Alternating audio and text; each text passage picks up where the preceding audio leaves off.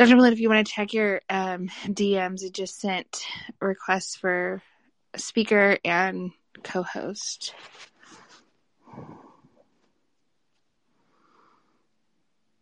Everyone bear with us as we get this set up. Um, Andrew, I sent you a invite to speak as well. Let me know if y'all got it. My profile is definitely glitching out today. So Tara Bull sent me a screenshot of um, the tweet I shared about Dr. Malone, and it said it was unavailable and no one could see it. And she said your your account's now being suppressed as well. So she recommended that we um, start a space, and she's going to be joining us too, so we can discuss it. There we go, y'all both on stage. My Twitter started glitching as way uh, this evening as well. And I've I've had this is Robert. I've had other people reporting the same. I'm wondering. There's a lot. There's a lot of mechanics that we still haven't unwound with what they're doing, but under the covers. So it's probably going to be more to discover. Yeah, I, I'm not exactly sure what's going on, but I, I keep people keep sending me screenshots saying that some of my tweets are completely unavailable. But um, so you think it was a, a bot attack for the um, diamond tweet that you sent earlier? Or was it? I know that we had a an amazing flood of bots, um, and they had the usual characteristics of having uh, very few, if any, followers and being recently created. Um, and they were they were just amazingly ugly. Uh, um, they've kind of died down from the really ugly racist stuff to uh, um, more just usual hate, assuming that she died of COVID, which I don't believe that's the case. I think it's cancer. It was a long term disease. Uh, but um, it's it's uh, a lot of um, uh, jab, uh, you know, vaccine related uh, hate coming at that particular tweet. And she wasn't vaccinated, right? That's my understanding. It's not something I asked her, but that would be consistent with her her position. And of course, she was a huge Trump supporter. Right.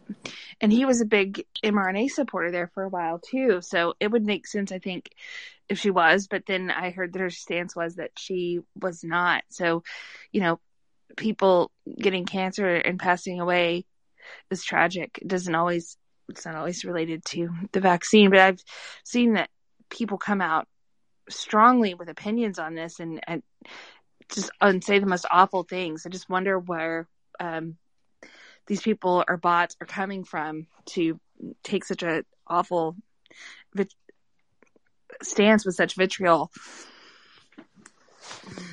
Yeah, good question. Um, are they uh, related to um, the the sponsors of the product or uh, government or who knows what? Robert, what time or when did you start to experience the bot attack, and when did it end? Um, it's still ongoing, but to a much lesser extent. I was podcasting and my wife noticed it. She got really upset because the nature of the tweets were so ugly.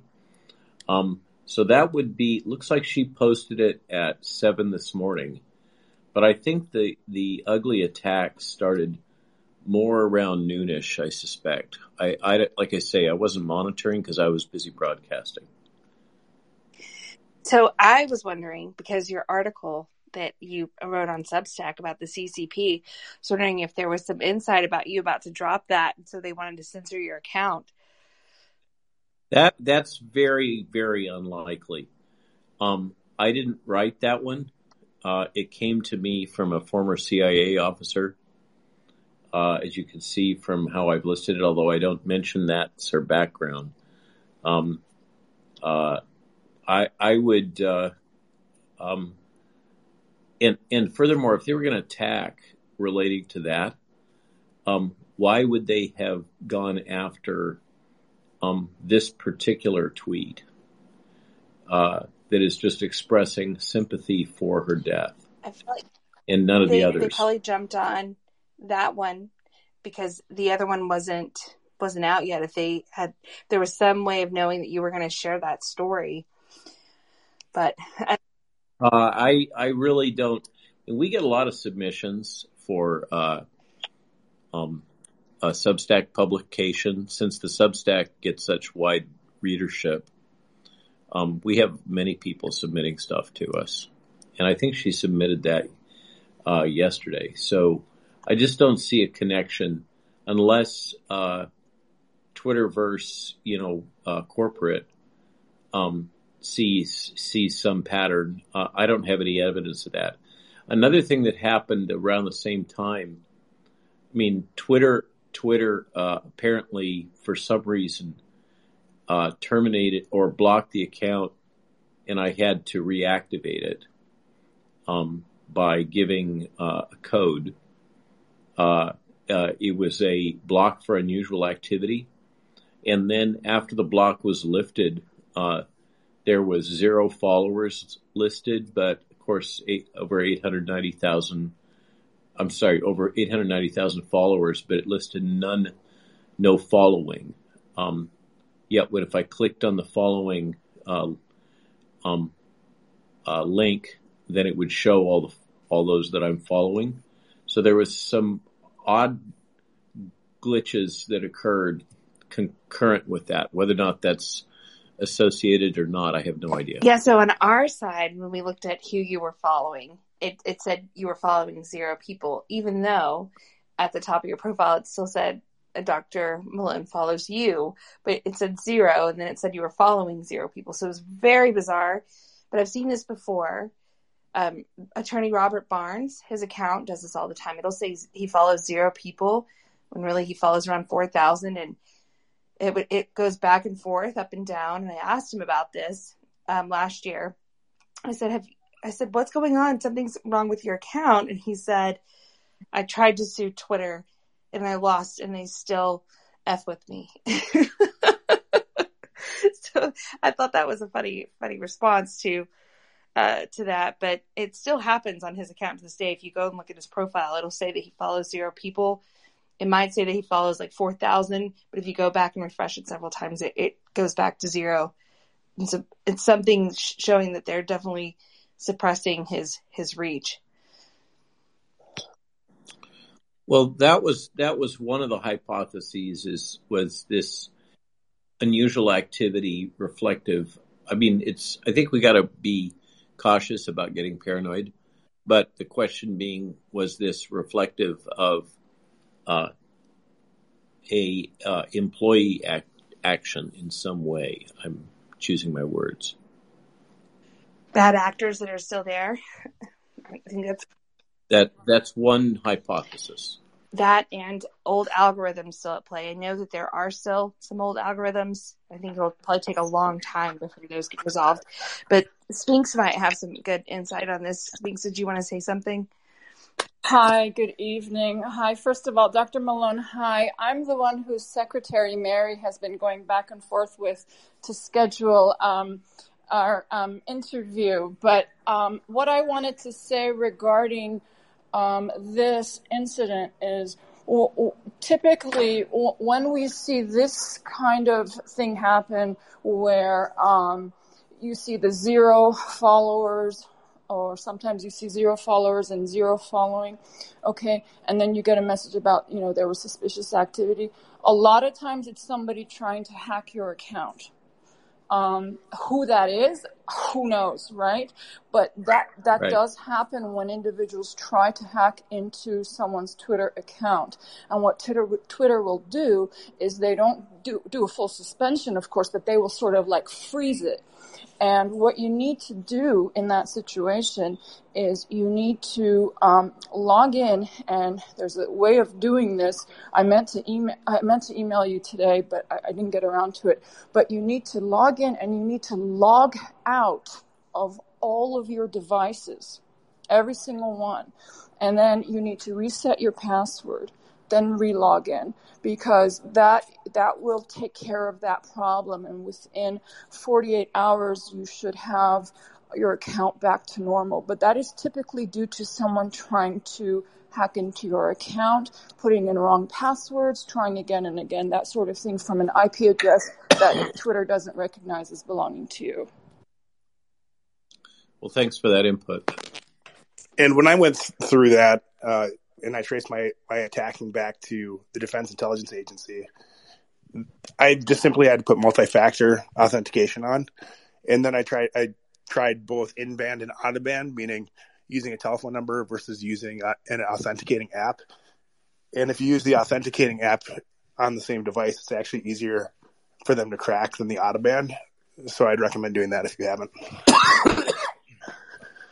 Thank you. I just I just want to add, I think with the level of detail that have been coming out of the Twitter files so far, in terms of the mechanics of how the actual underlying, you know, whether it's censorship or an automatic, you know, block of the account. I mean, maybe this is something that someone could bring to Musk and sort of ask for clarification on if he's kind of gone down that rabbit hole yet, how they're, you know, automatically moderating stuff. Cause I think that's going to happen to a lot of people in the future if there's, you know, any kind of anonymity crackdown, whether you're using a VPN or something like that and it'll lock your account out because it thinks it's suspicious activity and they can't kind of trace, you know, who or what you are. Um, I think that's a huge part of it. And so there's going to, what we've seen so far in Twitter files, right? Like we've seen that there's these different departments that have different tools to do different forms of censorship, whether it's deamplification of accounts, you know, account wide or certain posts, or whether you had less than 3,000 followers or more. There were different systems that were applied. This could be something like that. I mean, there's a lot of possibilities for, you know the different underlying mechanics that and tools that are at play behind the scenes. It seems like some of them are getting shut off because I'm allowed to talk on here, which is cool. Okay, so complex battlefield is what I'm hearing. Fairly, yeah. And I heard DIA uh, monkey business um, is uh, ongoing. Is that is that clear or that's verified?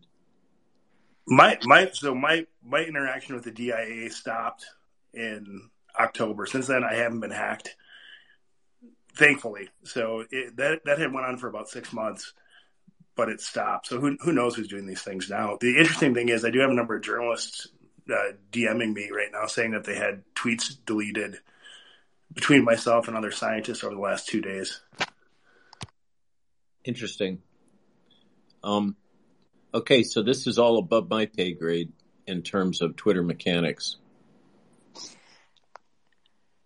Well, I, I know I might get you in trouble because uh, Dr. Lindley said that you were going to be in a meeting with her at, at eight, and I was like, well, he probably will just pop in real quick and come talk to us so we can not hold him hostage. um. Okay, well, Sphinx did you say you're going to touch base with Dr. Malone about the interview that you were going to? Yeah, I'll I'll send you. I'll um, have Mary send you a follow up again just to touch base. I know you're super busy.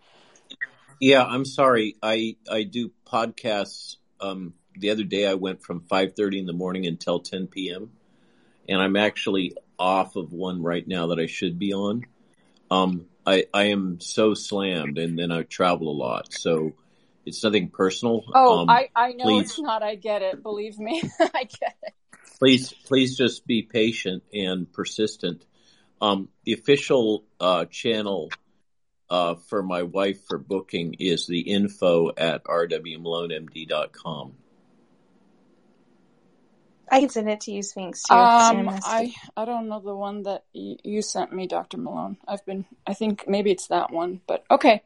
But anyway, it doesn't matter. There's no rush, and I know that that you're busy. I've been seeing you around in spaces, and it's all good. But if you do need that um, instructions for to handle that Twitter thing, um, it is important. So if you log into your Twitter from your desktop, for instance, okay, you can't just change your password on your phone.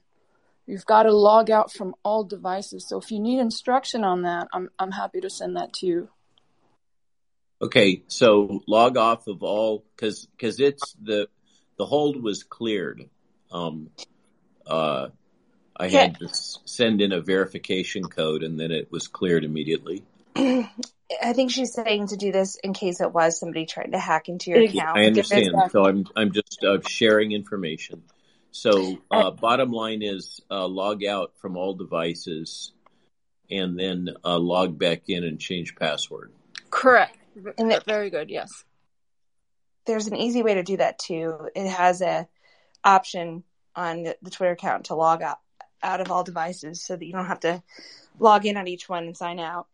And that's the only effective way actually to do so. So that's right under settings. Yeah. Well, okay. Tara was going to join us. I guess she got um, held up in another space, but um, I don't know why my my tweet about Dr. Malone's account being censored is now censored. But Tara sent me the irony. It's exactly like the the case where you and I were in front of the Twitter European headquarters, and I posted a picture about Twitter Twitter being the Ministry of Truth, and then they they suspend me. the irony never ends. It really doesn't. yeah, and and also the pettiness. Um, yes. Okay. So I'm but, I'm good for now. I thank you for te- uh, Texas for intervening. Um, of course, and I, and I hope I haven't wasted anybody's time. Not at all. I thought it would be good to jump on here. And I think Tara was just going to try to uh, raise level of awareness of what happened to you and what she saw was happening to my account and um, try to make everyone aware that there's still some some either nefarious activities or glitches going on with the algorithm that still need to be addressed. So I'm glad that we at least got to chat about that real quick and hopefully we can get some of these issues addressed or worked out and find out what's going on.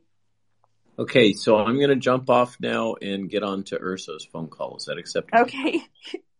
All right, that sounds good. That'll make Kat happy. okay, bye bye. All right, bye, Dr. Malone. All right. Andrew, you sound like you're sick, by the way, and you just jumped off stage. oh, he left the chat. Sphinx, are you still there? Maybe. well, I don't know what what's going on with mine, but Tara sent me the screenshot she sent. Can you tell me what happened? yeah, tell me. I don't know the story about your your stuff. So I shared the screenshot showing that Dr. Malone's account had been um, suppressed, and was there's a warning label put on it, and it said that he was following zero people, and so um, I shared that, and then Tara sent me a screenshot, and she goes, "Uh oh, you're under attack now too." and because it said tweet unavailable, so nobody can see the tweet. Apparently, um, I, I don't know how she came across it that way, but it just said it was unavailable, like it was removed, but it's still there. So, no idea what what caused that on mine, but it's not the first time it's happened. I tried to start a space earlier, and Tara said that she couldn't see it. I sent her the link, and she was like, "There's something weird going on." So no idea what's causing all of this, but hopefully we can get it addressed soon. Yeah, I saw your but, tweet with the picture, but I was able to see it. I'm still able to see it. Um, but sometimes it usually... happens uh, with terrorist um, tweets as well, though. She'll DM me something, or she'll DM me an invite to a space, and then I'm, I'm like, it says unavailable. So it's crazy. It really is. Well, um, I don't know what the space is going to be about now since Dr. Malone left. I mean, we could have a few people up here if they want to talk about their censorship stories. I'm good with that if y'all are. So if y'all are just now getting here, sorry you missed you missed Malone. Justin always has something to talk about.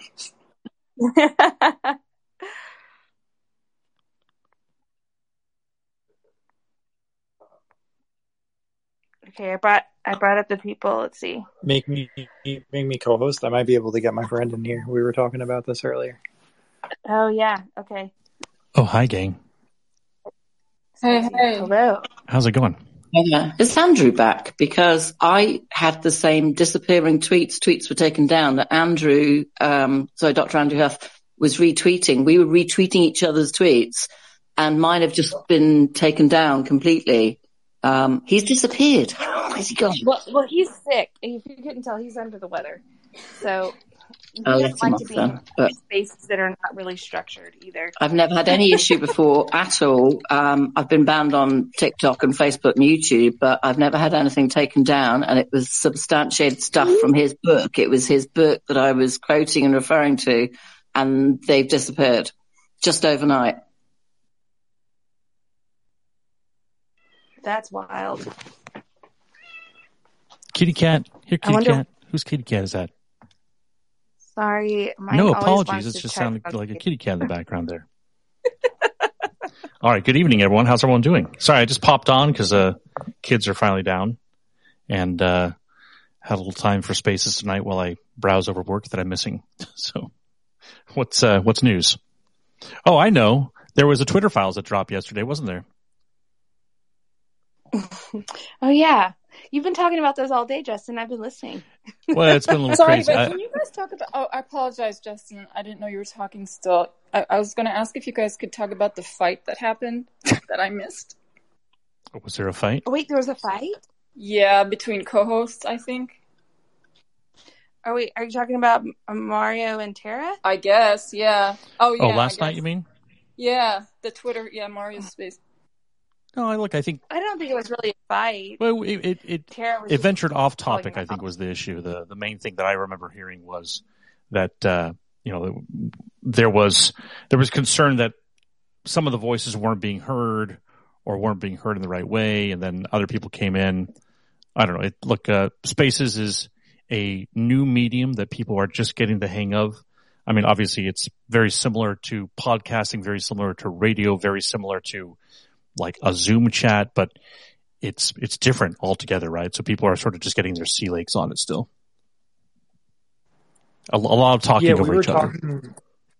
We were talking about this last night. Like a good way to run, if you were going to really structure it and do it rigidly, like having a 30 second timer with like a 10 second warning buzzer using the soundboard. There's all sorts of ways we can like really improve this.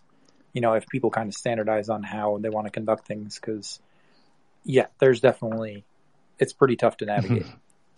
Definitely That would be practice. brilliant if we said that in Clubhouse. It would be so good. I did do it on an old social audio platform, but yes, absolutely, totally agree.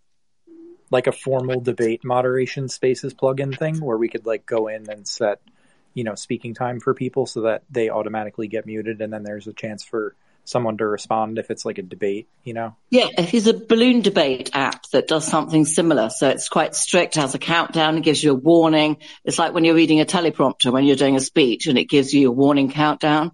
But um, yeah, balloon debate type style I think would be excellent.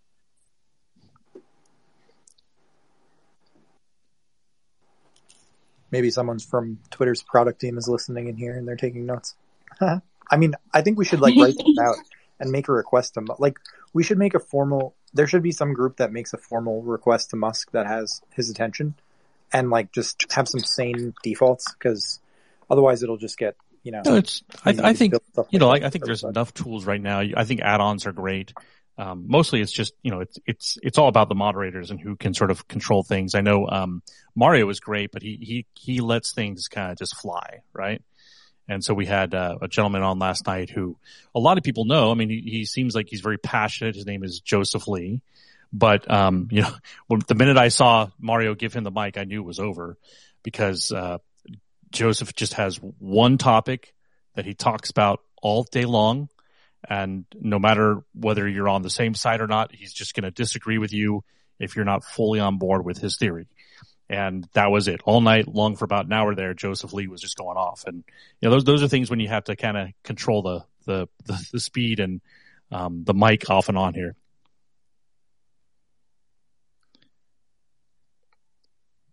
Yeah, so we tested a bunch of sound boards last night for what it will sound like whenever we are going to do the and implement the 30 second Ah, window for questions. Oh, it was so much fun. It was probably the most fun I've had in space so far. I think we decided on this one. Oh, there you go. That's Like- good. And, uh, like this one was a little too dramatic.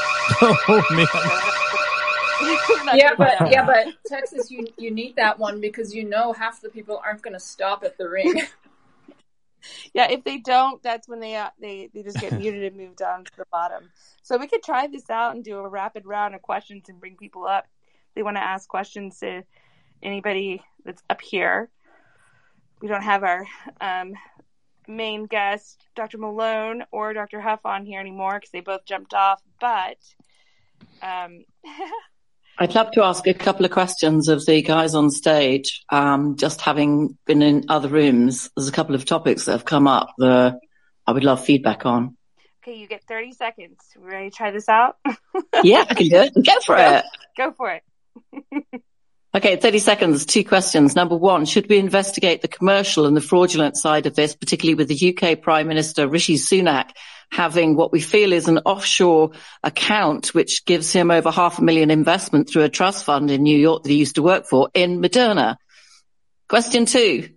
Should we look at non-mRNA vaccines as having a better safety profile, something that was picked up by Dr. John Campbell on YouTube and actually, interestingly enough, is now being proven out with a lower excess death rate? Thank you. Wow, that was that was impressive. Yay! she's she has broadcast experience. If y'all couldn't tell.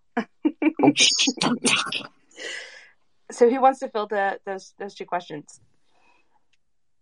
Justin? Well, uh, as to question one, I, I'm not complete. I've, I've heard rumors about the uh, the happenings across the pond, and I would just say, uh, yeah, all, all all bets are off as far as um, who actually incentivizes from a lot of this here. You've heard Dr. Fauci here on this side of the pond uh, hem and haw in front of Congress when asked to produce records on who receives remuneration from uh, a lot of these drugs.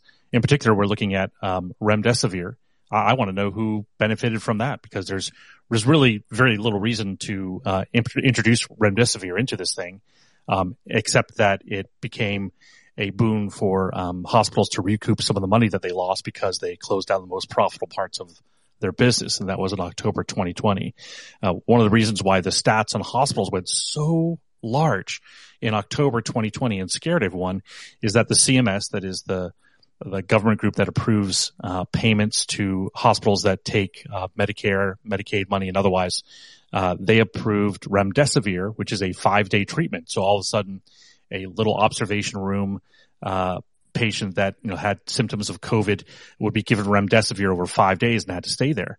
Uh, that was a big boon financially for the hospitals. Um, nothing nefarious necessarily, just you know they they shut down the most profitable parts of the, the hospital. How are you going to recoup, recoup money?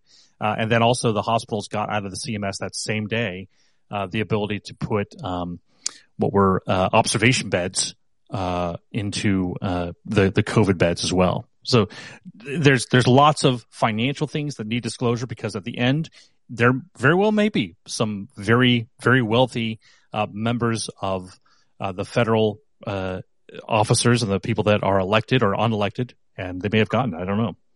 Uh, the second question was again what? Uh, my second question was more directly about non-mRNA vaccines, for example, Sinopharm and Sputnik um, which seem to not they don't replicate the spike protein, the toxic part of it, and therefore are having a lower safety profile, which seems to be exhibited in lower excess deaths and lower adverse events. Yeah, you know, uh, as to the other non mRNA vaccines, let's take J and J for example. Um, for some reason, Dr. Fauci just hated J and J, possibly because he was really pushing for just mRNA vaccines. Uh, one example in FOIA request emails we have on, I think September 13th. No, sorry, it was, it was February, uh, sometime in, in 20, 2021. And, uh, he received an email from, uh, one of the, the VPs over at J&J saying, Hey, uh, Dr. Fauci, want to talk to you about the progress here. When can I get on your schedule? Uh, and then he got at the same time an email from someone at the PepsiCo Foundation, which is uh, like the nonprofit arm of Pepsi. And uh, the guy at the Pepsi Foundation was says, I wanted to talk to you about an executive position that we're looking to fill on our board of directors. Now, Dr. Fauci instructed his admin to the PepsiCo person, be sure to put 15 minutes on my schedule for Monday, first thing to talk to this guy. As to the J&J person, he sent back an email and said, oh, you know, VP of J&J, I'm so sorry. Uh, my time is not my own. It's completely beholden to what Congress wants.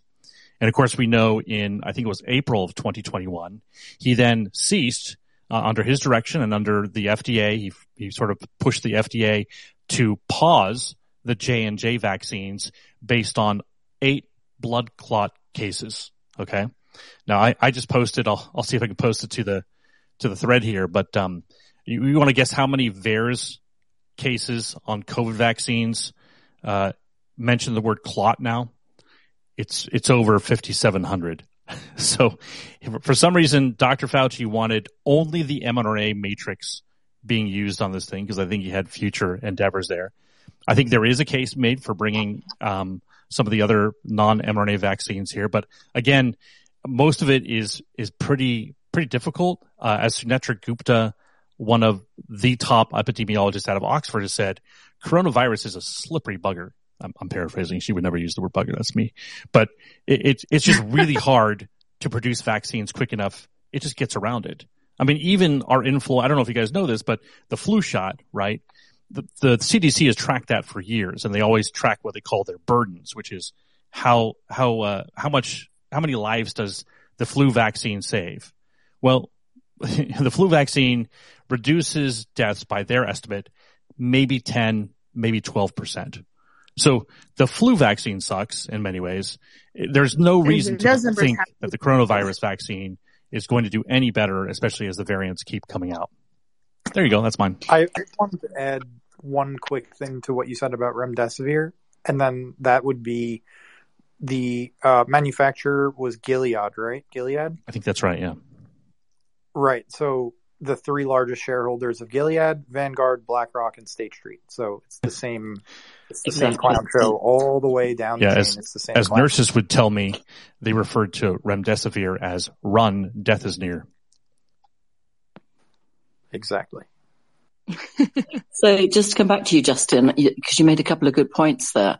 Um, when you were talking about um, the mRNA and non-mRNA vaccines, um, it's also interesting that the WHO, um, as well as the US government alongside, held back the um, Sputnik and Sinopharm apply, um, applications for EUA um, several occasions, even though efficacy studies and studies had been done that hadn't even been conducted on Comirnaty or Pfizer, the testing that had been done on the non-mRNA vaccines was ahead of time, and yet they were stalled.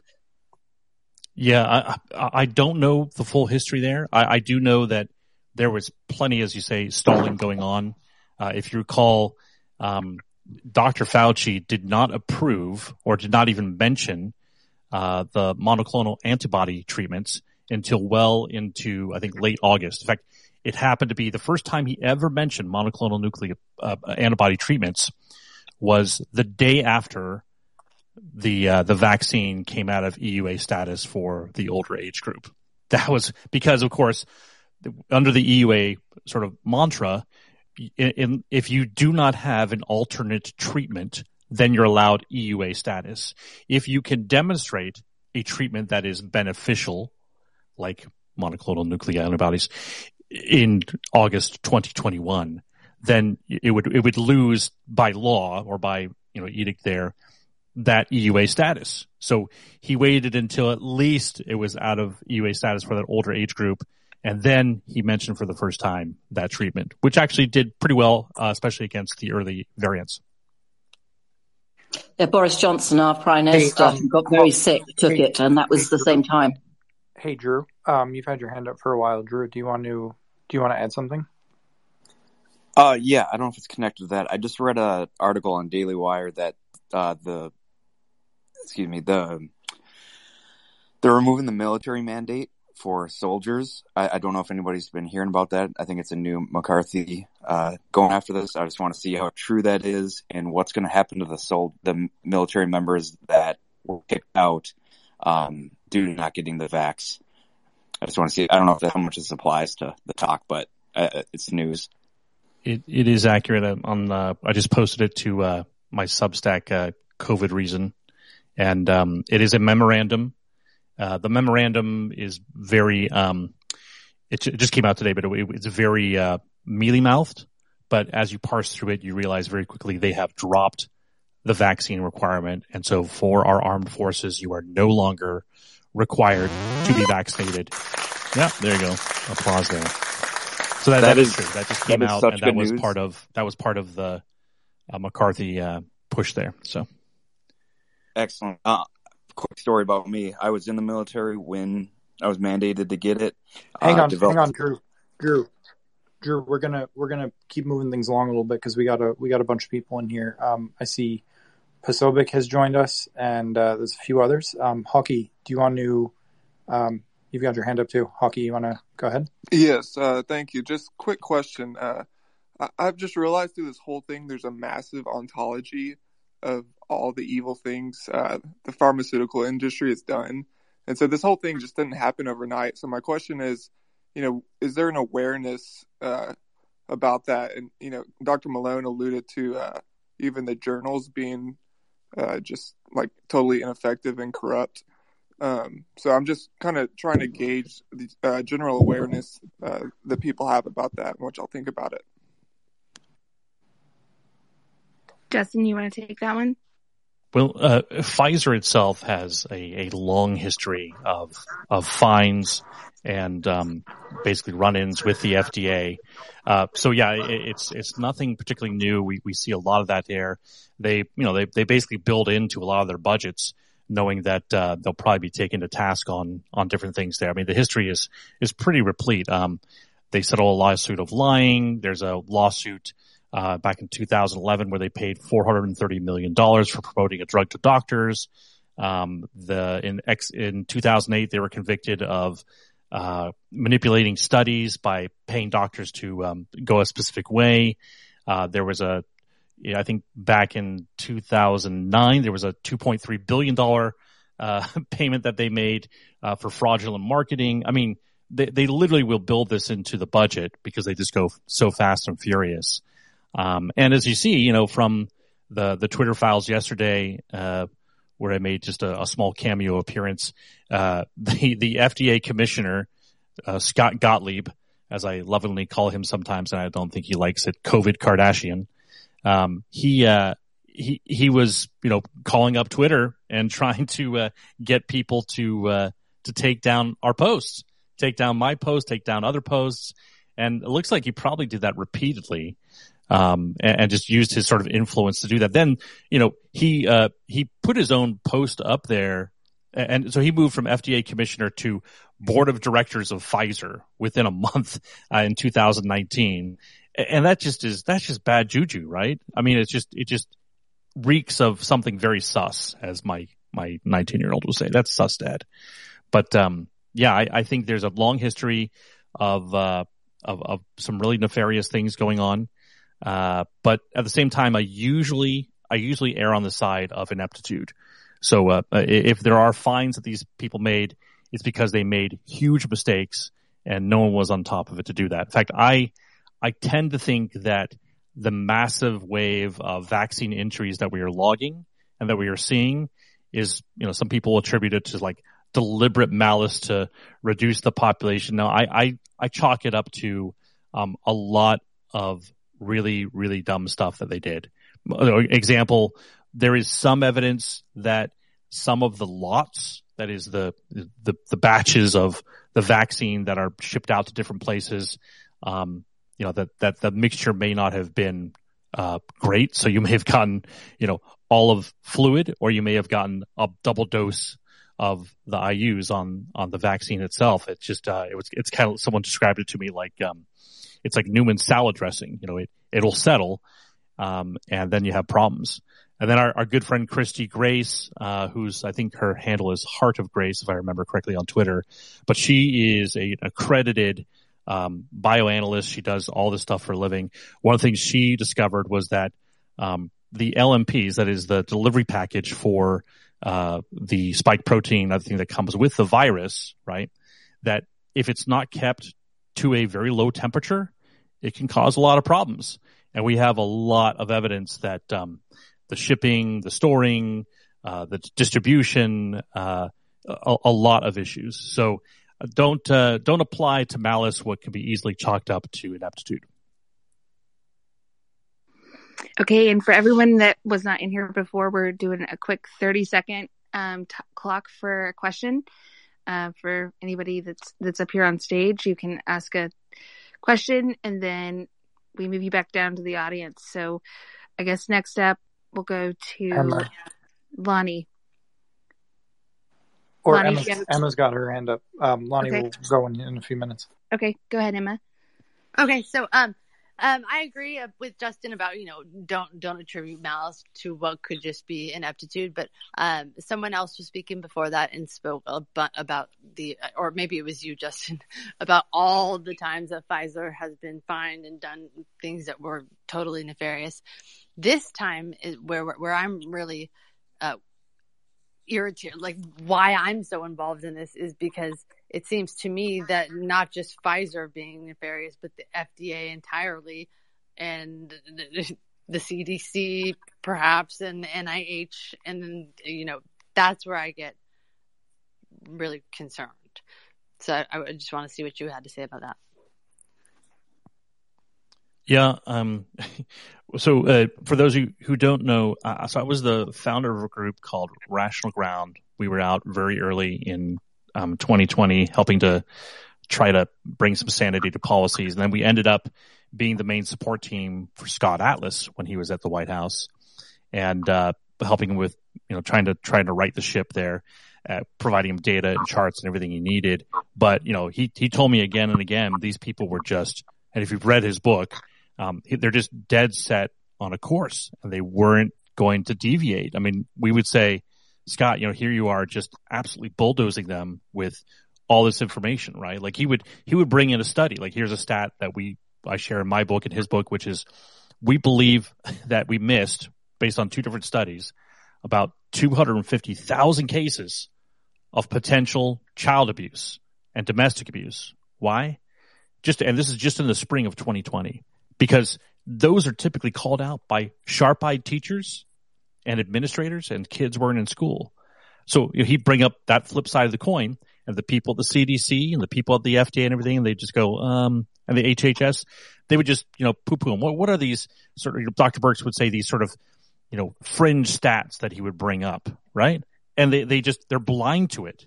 Uh, and then there are, there are things in place at the HHS, at the NIAID where Fauci headed that are just that really need to be fixed. So, for example, Dr. Fauci um, and uh, former Director Collins of the HHS, who just retired as well, they were both on the decision panel for all the monies, all the grants, the billions of dollars of grants that the HHH gives out, HHS gives out every year. And so, you know, imagine if you had a study that was going to ask the question, uh, you know, what are the level of virions that need to pass MDIs for a mask to be efficient enough to keep out COVID? And even an N95, as my good friend Megan Manzel will tell you, they don't work, right? Masks don't work for that. But what are the chances of that study getting approved under the signature of Collins or Fauci? Nil, because you, you, we need to separate the people that set the policy and that give out the money because they're not going to give out money for anything that goes against their narrative. So there's one point of pure corruption or just, uh, you know, really bad incentives there in place.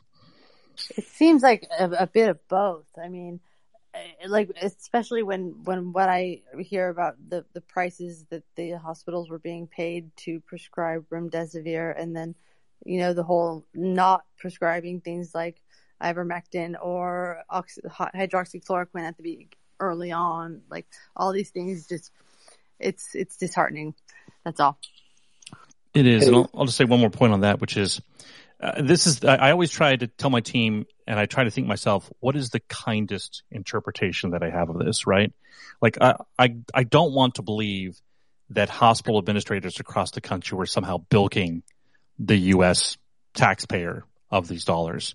And actually, when I go and talk to these folks, one of the things they, they talk about is if you're if you're a hospital admin worth your salt and all of a sudden your utilization drops below 75%, which is basically a hospital that's going to go out of business, and they just shut down all of the elective surgeries for a year, right? That that that basically make all your profit because you're not getting much money out of the government for any of the stuff that you pay for there.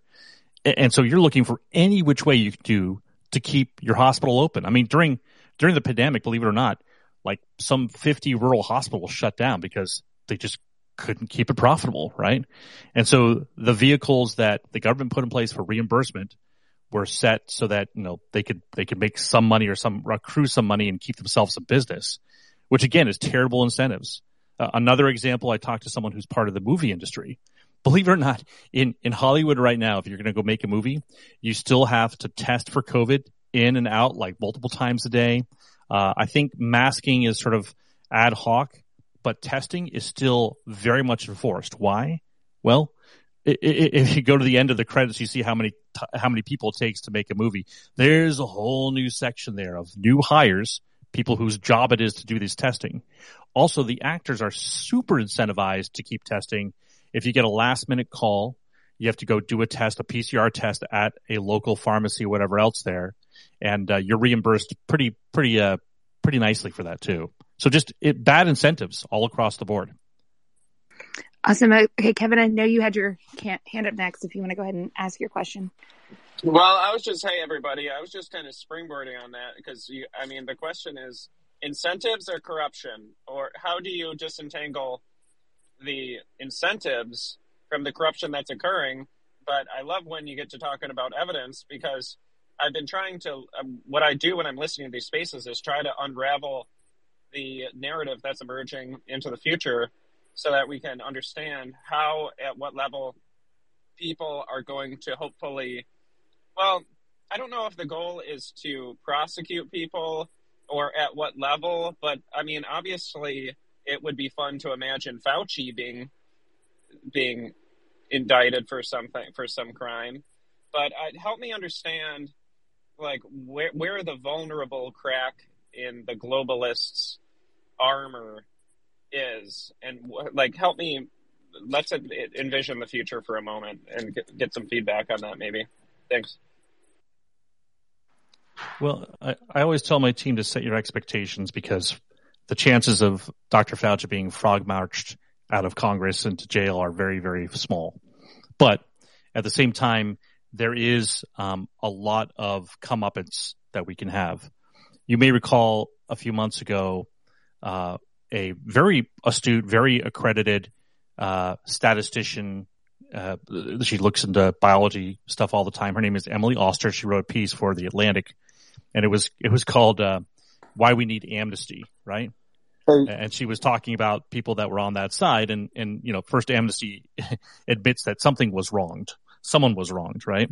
And I was saying, look, you know, we welcome all comers to Team Reality. I mean, there are people probably on this call who a few months ago may have been advocating for masks and lockdowns and then realized, oh my gosh, I'm on the wrong side of this thing. And that's fine. I mean, a lot of, a lot of wool was pulled over a lot of people's eyes. Even, you know, the famed Leana Wen, the, the, the multiple day interviewee that CNN who was advocating for anyone who was unvaccinated to basically be shoved to the side. She ended up saying face masks are nothing more than facial decorations. And that started the whole ball, whole ball rolling. But you know, so we welcome you to Team Reality, but here's the caveat for Leana and for Emily and for others. They should never, ever have an influence on public policy again. Right? So I, I don't know how that looks and what that means, but um, I have it on good authority uh, from the the people in uh, in the House leadership right now that uh, they are going to start doing those things. So they had a they had a select committee on COVID that was headed by Steve Scalise and um, that was thinking they were thinking about sunsetting that, but they're going to keep that around. And then, of course, uh, Jim Jordan is heading up the special committee that just got organized yesterday, which is on the DOJ and the investigation there uh, into how it was they targeted parents who were, you know, pretty upset at these school board meetings and how they targeted them and tagged them as terrorists. Now, what's going to happen there, as I understand it, is they're going to be talking about that issue in particular, and then they're going to pivot and they're going to say, so why were these parents so upset at these school board meetings?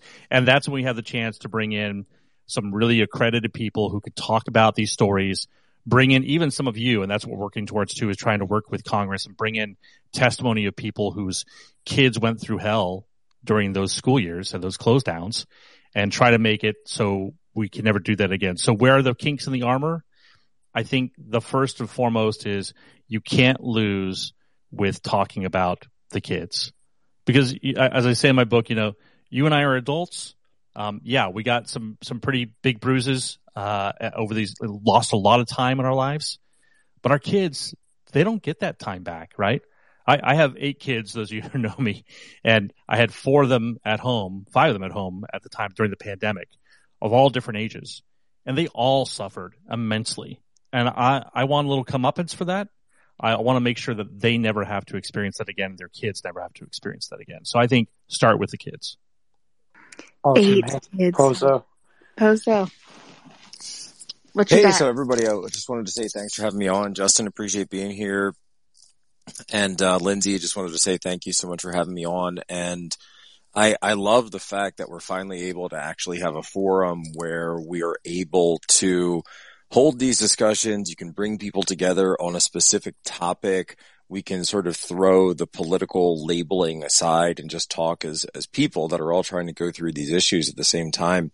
And I guess my question for Justin, or really just throw it out to everybody, and I, I see a bunch of people on uh, that I'm friends with, some people that I that I have met in spaces, other people that uh, you know that are new friends and a lot of new faces. But also, I really do appreciate that one of the new committees that we're seeing have been been um, I guess founded and established under the new House leadership is a committee directly on the CCP because I think that committee can work jointly with this sort of COVID truth committee because I think you're going to see a lot of interaction there. Um, there's obviously an interaction and an intersection between Fauci, the NIH, and the gain of function experimentation that was being done at the Wuhan lab. But at the same time, here we are three years out from the public, you know, really re- revelation that this virus had come out and probably probably four or even more, depending on how you count, from the origin of the whole thing. And I really think that if we were able to go back early on, understand what this thing was, understand what they had designed, why they had designed it, and we would have easily known the profile of people that it would have affected. We would have understood what we were dealing with, but we still have yet to actually, we don't talk comeuppance. Uh, not only do I want comeuppance for, for Dr. Fauci and everybody at the NIH, but we absolutely need to figure out why it was. And I keep going back to this, that the Chinese Communist Party, they were, they, so they shut down travel internally within China, which, which was around Chinese New Year. If you have any idea how big Chinese New Year is in China, right? You know, look at Chinatown and go see any Chinese New Year. They shut travel down internally, but they continued travel externally and they've never been called to account on this. And we've never seen a real explanation for why this was done. So I want to see whistleblowers up there. I want to see subpoena power going into everyone with EcoHealth Alliance, everyone that was tied to Fauci, all of these people, haul them all up there. And not because we just want to go forward and and have entertainment because I want a serious investigation to nail down exactly what, because this is the, this is key. This is key throughout all of COVID, throughout all the vaccine and the mandate was just taken away for the military, but obviously there's still issues with back pay and people who need to be reinstated. Full rank, by the way, including promotions that would have lost, uh, time and grade, all of it. This was done to us. This was done to us. And whether it was an inadvertent leak or something deliberate. I tend to think it was more of an inadvertent leak, but it was a deliberate spread. Um, we need actual accountability for that as opposed to just, you know, sort of passing this off as, oh, it just sort of naturally occurred when there's no explanation. You're talking about these spike proteins. We're talking about the receptors that there's no, the ACE receptors, that there's nothing found in nature. Show me the, the chain of events. Show me the village. Show me the animal, the pass through creature. It doesn't exist. You know what the pass through species was? It was the lab rats that had been genetically mutated to be humanized inside the Wuhan lab by Shi Zhengli and Dr. Anthony Fauci. That's the pass through creature because they are the ones who created this thing. Exactly. Spot on. First, Jack, uh, dziękuję jak się masz. dobrze, dobrze. Okay, we're both uh, going to kick you out if you start doing that. Which is, uh, yeah. I, I, I happen to speak uh, Polish there. Spent a few years in Poland, but uh, I always wanted to say that to you, Jack. Thanks. Great to meet you too. 辛苦了，Cześć. Cześć.或者中文也，或者中文的话也可以。 uh, my my my Mandarin is really tight. I I I don't, I don't have it down yet. Sorry, but I will say this about. I, am just going to post to the uh, to the thread here, uh, it's very possible that the the satellite office of the Wuhan lab of uh, of of virology there is actually about 900 feet away from where the wet market is. Right? Someone pointed to me, and we got some translation going. I'm not sure; it's not confirmed, but that is there. There was a location that basically was Just, right across the river from the wet market. About Justin, we have walk. the EcoHealth Alliance but, whistleblower on stage right now. Yeah. Oh, do yeah. we bring him? Let's on? go. He, has got. He's you got. The, go? yeah. Yep, we do. Yeah. Hi, everyone. Uh, thanks for having me. And all of a sudden, I got a whiny puppy here, so I'll try to walk to a different room. So, oh wow, you know, there's a number. Amazing. There's a number of things that I, just, I'm still shocked to say that the information hasn't went mainstream. So, starting with the timeline events, the first cases of SARS-CoV-2 are identified in China from blood serum samples in late August or early 20 uh, late August or early September of 2019. By that point, the virus is already circulating around the planet. They pick it up again with uh, blood serum samples from people in Europe with direct travel back to Wuhan. Um, then next, the Chinese in October uh, start buying emergency buying containment equipment because they know that they have a leak. And there's receipts and documents to prove this. The next thing that happens is, well, then event 201 happens. The World Military Games in Wuhan happen, occur, and all the athletes report that the Wuhan's a ghost town. There's nobody on the streets. They're taking everyone's temperatures. They're, they're wearing uh, biocontainment suits called Tyvek. And a bunch of those athletes all get sick and go back to their home countries with an unknown uh, pneumonia like illness.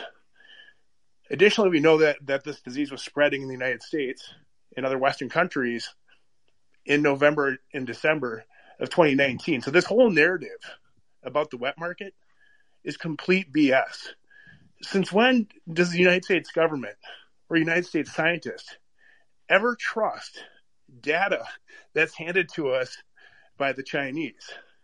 And to help put this in context, I used to be an advisor to the highest levels of the Department of Homeland uh, Security, the Office of Health Affairs, and other health agencies when I worked at San, San, Sandia National Laboratories as a senior member of the technical staff. I mean, this this this whole this whole narrative that they constructed, and the fact that we're talking like the data that came, like, whoa, this whole wet market idea. We have these case data. We're going to give you these. We're going to analyze these. No, that was all curated data that was handed to us and I could stop there. I could talk about this forever, but you know, I'm happy to take any questions that you guys have. Well, you know, Aubrey, my, my question, and, and, and I know you and I have been trying to, um, to, to sit down and do an interview and, and we're going to have to do that at some point here. But while I have you, it's, it's in your mind, it sounds like you're lining up with, with where my thinking was and my thesis is that this was something that was designed uh, it, you know, whether you say it's, it was a bioweapon or whether it was designed for gain of function and, you know, had a dual use capability, I'll put that aside, right? But obviously it was designed, but you think it was a leak. Now, even if it was an inadvertent leak, what about the spread? Was the spread of this deliberate or was it inadvertent? I think it could have been both. So I think at first it was inadvertent, and then it then it became deliberate. I think at some point, because if you look at you know, so, so China's a huge country, and they do try to put containment into place or biocontainment or biosecurity practices around the laboratory when the disease starts spreading, and that's indicated by cell phone traffic and satellite observations. Um, and when I say cell phone traffic, uh, cell, cell, cell phone location data in China, especially around their laboratory facilities. So it looks like that they they are good faith actors trying to plug the leak. Now, the whole idea. But you mean you mean initially in in that 2019 timeframe? Correct. In, in late uh, August, early September 2019. Now they they probably start letting people travel, and they do let people travel later on in November and December because their strategy probably changes. It probably at that point it already looks like the United States government and the Chinese start working together on this cover up plan in late October, early November of 2019, maybe sooner. And I, so there's a weird anecdotal thing that happens to me personally. So, um, one of the head biologics program directors, uh, Dr. Amy J- Jenkins at DARPA, contacts me and offers me which would be the pinnacle of the biologics division research position while I'm a tech executive out in California. And I had tried to get away from the national security space for years. I no longer wanted to work in it. I wanted to do happy things where I wasn't always working on doom and gloom and had to have a security clearance.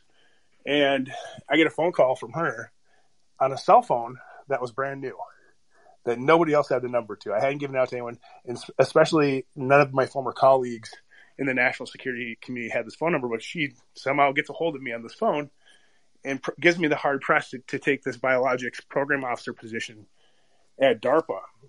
And the only, I mean, it was so strange and out of the blue. Um, you know, I was flattered to have this offer because if, if I received this offer, you know, 10 years earlier in my career, I probably would have accepted it without question. But I firmly believe that they were actually trying to read me into the program uh, to silence me because I was the only person uh, that was external to Equal Health Alliance and the U.S. government that had enough inside knowledge from different aspects of the government probably to put it together. Now, when you say the U.S. government was involved in the cover up, uh, do you mean that that's something that was done sort of at this intelligence community slash national security level, or this include the Trump White House, uh, the president, the Oval Office, all of that? Or do you think that they were keeping him in the dark as well? I have no clue. I mean, it's hard to know at, at that level. I have a strong reason to believe that both the Defense Intelligence Agency and Central Intelligence Agency are involved because my former boss, Dr. Peter Daszak, uh, asked me whether or not I should work with the CIA and then told me that he was working with them.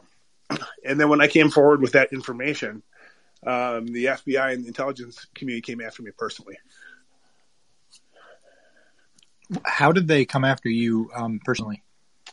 Well, there's probably a year's worth of police reports. It's a, a real crazy story, but initially, um, all my devices started being hacked.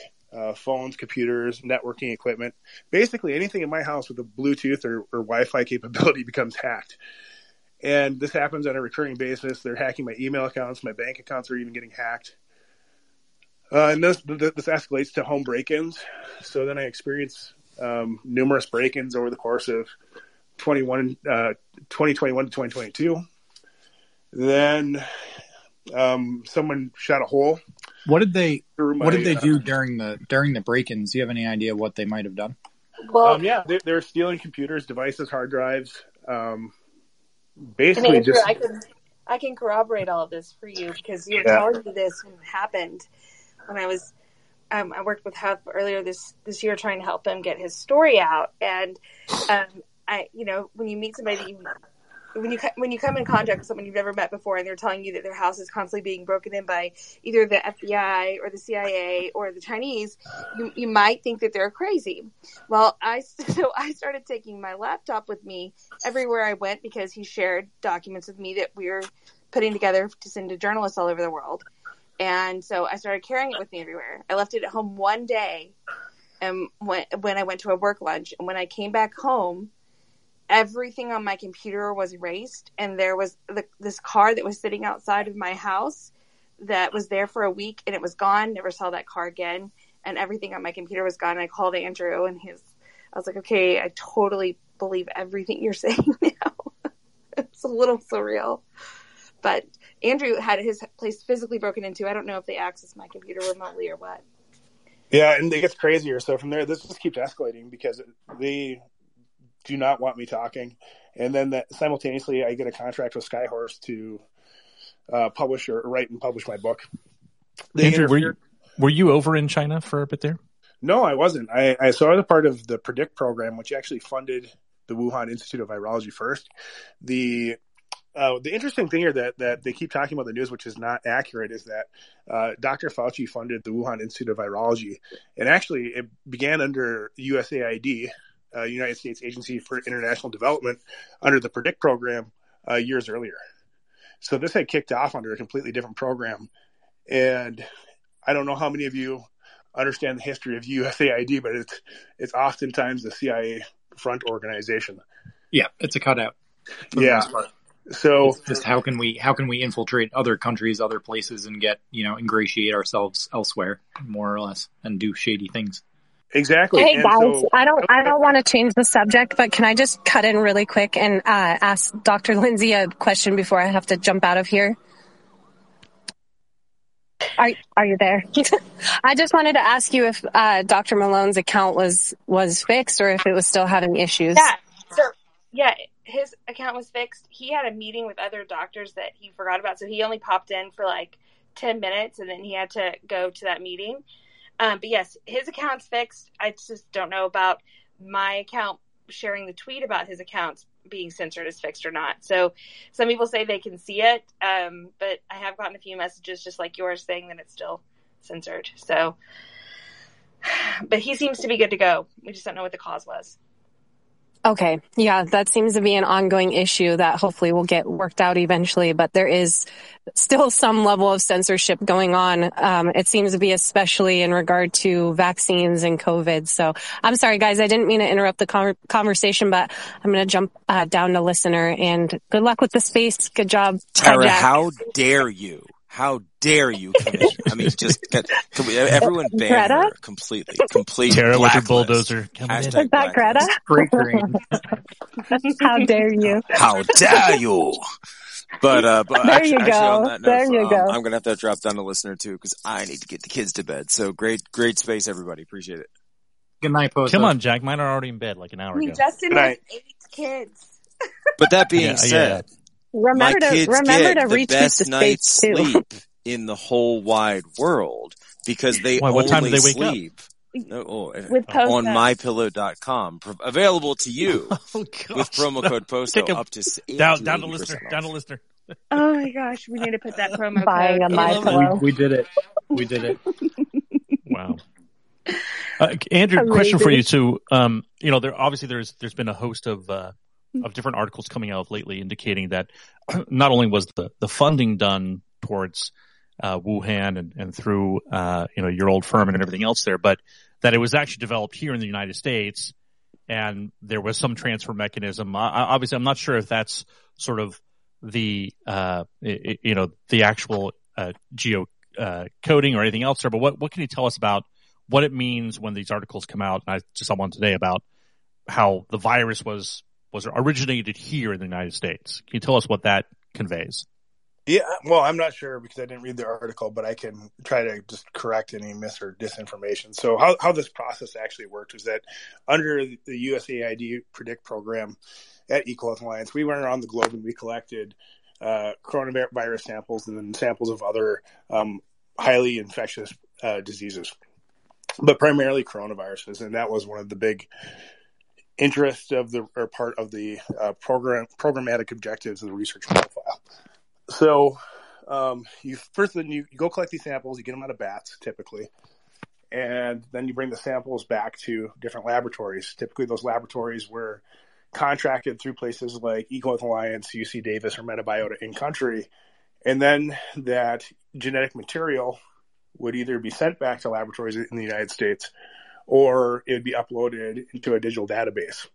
Because uh, at this time, back in 2014 or 2015, uh, genetic uh, and bio ge- genetic technology and bioinformatics is really improving, and things like synthetic biology are becoming more of a reality by the month. So during this time frame, uh, technology is rapidly rapidly advancing. So those samples would typically then come back to uh, Dr. Ian Lipkin's laboratory at the University of Columbia. He's a virus isolation expert, probably the world's leading, and an epidemiologist like me. And then he worked with another doctor by the name of Dr. Simon Anthony, Anthony to isolate these viruses because it's really tricky to find new novel viruses in samples when you don't know what you're looking for. So these guys have it all figured out and dialed in. So after them, they, they identified the, the novel viruses. Then they would send them down to Ralph Barrick's laboratory at the University of North Carolina. Dr. Ralph Barrick is the gain of function expert of the world. I mean, he invented most of the methods and techniques. He is the guy. So then he would do this humanized mouse gain of function technology work. And here's the interesting history between the Wuhan Institute of Virology in the United States. So before I went to go work at Sandia, and I was, or excuse me, at uh, Equus Alliance when I was working at Sandia, when I was hard into biowarfare, bioterrorism, uh, national security research, biodefense, everybody on the planet knew that the Wuhan Institute of Virology was the BL4 weapons laboratory for the Chinese. Just nobody could get into it to access it. And it was also known that their their technology was probably about 10 years behind the, the United States. So essentially what happens, and I talk about this in my book, and it's, it's a fun question to ask. So to anyone listening, do you think the Chinese need $500,000 of U.S. funding to do gain of function work? That's a no. Okay. Do you think they need 5 million? That's also a no. Okay. So what were the Chinese getting out of this? Probably Western technology or something. Bingo. That's it. So we traded the Chinese advanced biotechnology for access to their bioweapons laboratory so we could collect information and intelligence on it.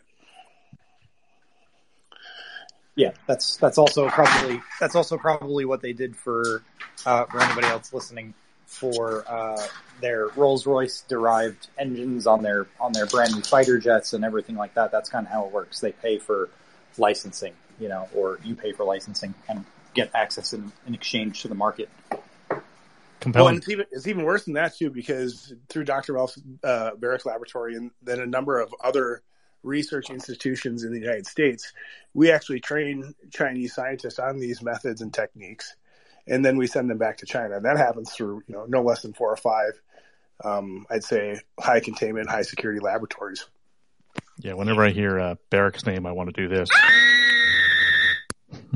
Hey, um, Andrew, I have a Doctor Doctor Huff. I have a question for you. Um, I and I don't know if you're going to be able to speak about it, but this was something that came up. I was doing some research on the other day. So there's a new, very large facility being built in uh, Manhattan, Kansas. Are you familiar with that? And can you speak about maybe what what are some of the things that are going to go on in there? Because I know they're consolidating a lot of different facilities. Maybe consolidating is the wrong word, but they're moving a bunch of different programs there, and it's kind of in the center of the country. You know, it's not on an island or anything. It's just sort of feels like Jurassic Park in a lot of ways. Yes, uh, NBAF, so the National Biological or Agro Facility, I think that's the, the, the, acronym stands for. It's been in development for a number of years, and actually there's sections of it already open. It's a partnership with Kansas State.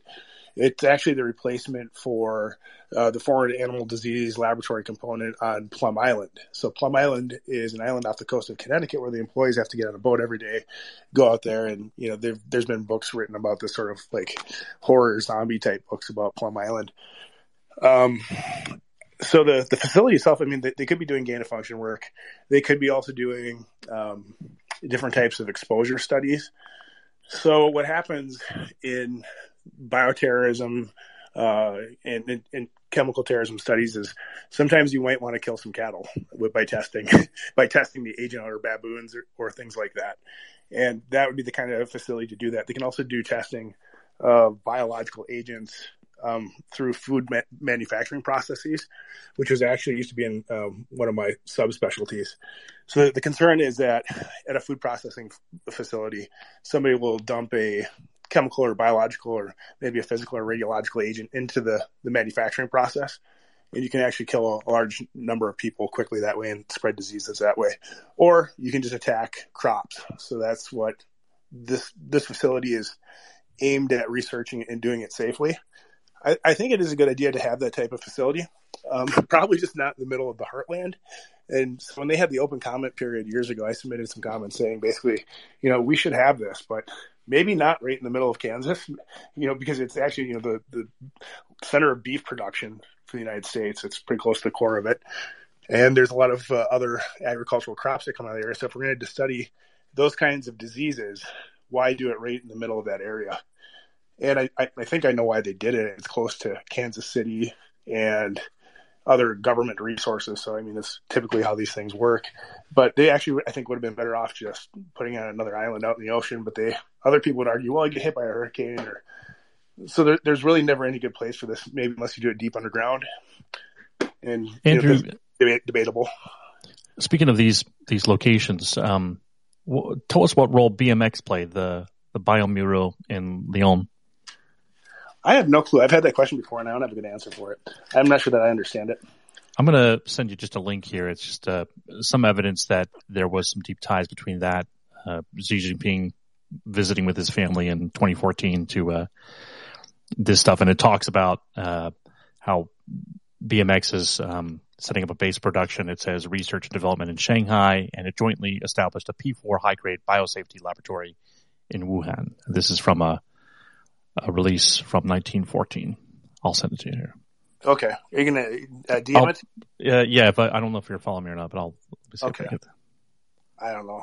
My follower count count has dramatically increased over the last few days, so I can barely keep up with all this craziness. I'll post it here to the group here so they can see it. Okay. I'm not seeing it yet on my side. Uh, coming right there. Um, yeah, I, I think, look, the, there's some really interesting things. Um, I, I noted I was just going back to look where I had tweeted this. It was back on March 14th, 2020. And I'd always been wondering, you know, why Italy was the first sort of ground zero outside of China. And uh, I found an article from uh, the New Yorker magazine from 2018. And the title of the article is "The Chinese Workers Who Assemble Designer Bags in Tuscany."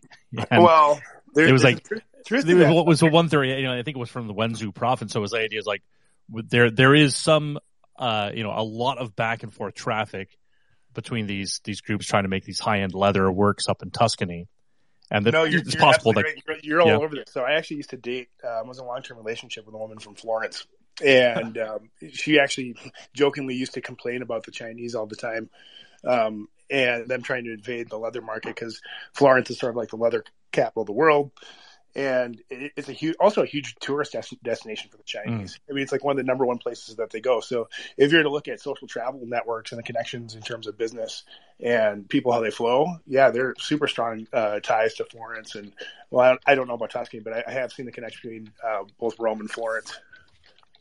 Yeah, that it, it's just it's it's a very global world, and you know what I found is even though China has this sort of authority to lock everything down, uh, there are a lot of high end wealthy individuals in China who can very much grease those wheels and keep things going, especially if it means they're you know, hitting their bottom line. Okay, Chris, I see you've had your hand up for um, a while. Do you have a quick question? I'm going to start the clock for 30 seconds if you want to go. Yes, ma'am. My question was, uh, is anyone talking about withdrawing liability protection for the Vax injury? I raise it because I thought it would be kind of a silver bullet that would address so many different problems. I was surprised to find that we're not even doing active monitoring, and so we don't have uh, statistics stratified by age, gender, brand of the uh, Vax that was given. And if we, you know, the Chinese are bad, but we seem to be running this experiment on ourselves. You know, then the injury that we're doing to ourselves may be even worse than than what what they could do to us. You know, we wouldn't have as many vax injuries. Possibly, we wouldn't have any lockdowns, and and maybe better research would have been done on masking if we had gotten proper statistics uh, you know, just doing the basic, uh, like not being able to differentiate between the infection fatality rate and the case fatality rate. You know, we terrified ourselves, and if we had withdrawn that liability protection, we would have given these pharma guys um, the incentive to do the proper studies. So, you know, we think that they're all greedy, so we turn that greed on themselves so that they they they have some uh, exposure, and so they actually generate good statistics. And it seemed to be. Right. Justin, do you want to take that? Sure. So I, I remember. Um, I was kind of out very early uh, talking about the, the the IFR versus CFR, and this is pretty basic stuff. If if you're in marketing, you kind of know this as like funnel, right? Like so many people come to your website, those people leave their email addresses, you work them a little bit, they become opportunities, and then they become customers, right? The the CDC refers to these as their sort of burdens, the burden of like an influenza season. They call it burden. So so many people get infected with influenza over a given series, uh, a, a season. So many people have doctor visits. So many people are hospitalized and so many people are die. And so in, in 2017, uh, 2018 season, uh, they estimate that about 44 million people, uh, got infected with influenza that high season and somewhere between 50 and 90,000 died.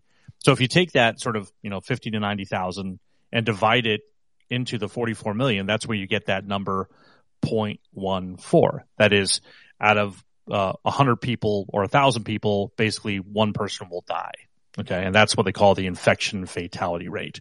And what happened is Dr. Fauci gets in front of Congress because the WHO had come out very early and said the infect, the, the, they said that the fatality rate was 3%, but it was unclear whether they were talking about the case fatality rate or the infection fatality rate. The case fatality rate would be like dividing it into the 800,000 people who did visits to doctors. So, because there are lots of people who were infected and they had no idea about it, right? And, and that was the problem that he had. Dr. Fauci gets in front of Congress and he's asked, and this is, I think in March 2020, he's asked, well, how many people will die from this? And he says the, the, the fatality rate is 1% and maybe 3%. So one out of 100 or three out of 100 people will die. And of course, he was completely wrong because the, the, the thing you want is the infection fatality rate. And, and that's what's so frustrating is that we were operating under these terrible, terrible numbers. And I remember early on, I, you know, I'm, as I mentioned in my book, I said at the outset, I'm, I'm not a healthcare expert, but I'm a darn good data guy. And so I, I sort of put my, my skill set to that. But I, even I was really nervous coming into, I think, you know, the third week of March and thinking to myself, what if I'm completely wrong? What if, what if this is the apocalypse and I've just completely downplayed it? And it was that night, John Ioannidis posted his very famous article in Stat News, uh, uh, online, which indicated that this is not a once in a time pandemic, as he said. It may be a once in a lifetime data fiasco because we are making terrible decisions on terrible data. And he, he put the, he said for the, at that point, I think he basically put the estimates out based on what was happening in Italy and off of a cruise ship. And he said, for the vast majority of people, it looks like this isn't going to hurt them at all. In fact, he says for anyone under 45, there's like statistically no possible, there's statistically there's no real risk from COVID. And he's been borne out again and again. He came out with this latest one just about three weeks ago. And for 85% of people, that is anyone under the age of 65, the flu was deadlier even before the vaccines. And so it's a, it's a really, you're right. It, if we had that, and I think one of the recommendations that we have into Congress is you're going to have to just completely revamp the CDC because as you mentioned at the beginning of your comments, the CDC has completely ignored the sing- the safety signals that they're supposed to do by law. Um, and, uh, you know, they've been pressed by it by FOIA request and otherwise. And they've come back and say, no, we, we've actually haven't done those sort of VAERS analysis on these signal noises. And they just now, I think it was just yesterday, they came out with their initial data and there were all sorts of signals but they were just ignoring it or they weren't running the numbers on it. And so the, the whole CDC needs to be just completely revamped. Uh, and it's, it's tough to say what will do it. Someone said maybe the model is the, uh, the federal, uh, transportation safety board, the FTSB, which is like an independent entity, right? And it oversees all the sort of, you know, the airline crashes and everything else there. But they do, they do very good work in being a watchdog on this stuff. And so we kind of need an FTSB for our CDC folks that, you know, they have 20,000 employees. I don't know what they're doing. They're twiddling their thumbs because they the could be going after every control? one of these things. Yeah. the Centers for Death Control. Yeah. There, there, there's right. sure a lot of employees there. Um, okay. Let's, let's move on to the next one. So N, um, you have your, you have your hand up. Yeah, thank you for allowing me to speak real quick. I just was curious. I wanted to ask Dr. Hart and or Justin Hart and Dr. Huff if you guys were aware of, you know, the Project Veritas expose that came out earlier this year that fully details everything regarding the EcoHealth Alliance, DARPA, Project Diffuse, and all of these things. And Uh, you know, if if you could with your personal experience, lend any credibility to what came out in this expose. And, you know, it, it's just very interesting to me that this expose was so greatly censored to the point that even if I try to link the Project Veritas page on Twitter today, it does not show up. Yeah, so Huff Huff had to jump off. Uh, he, I could tell he has kind of a, a, little bit of a cold right now, so hopefully he gets better. But yeah, the um, Project Veritas documents came out I want to say it was like the last week of December 2021 or the like the first couple weeks of January 2022. Yeah, th- yeah, that's right.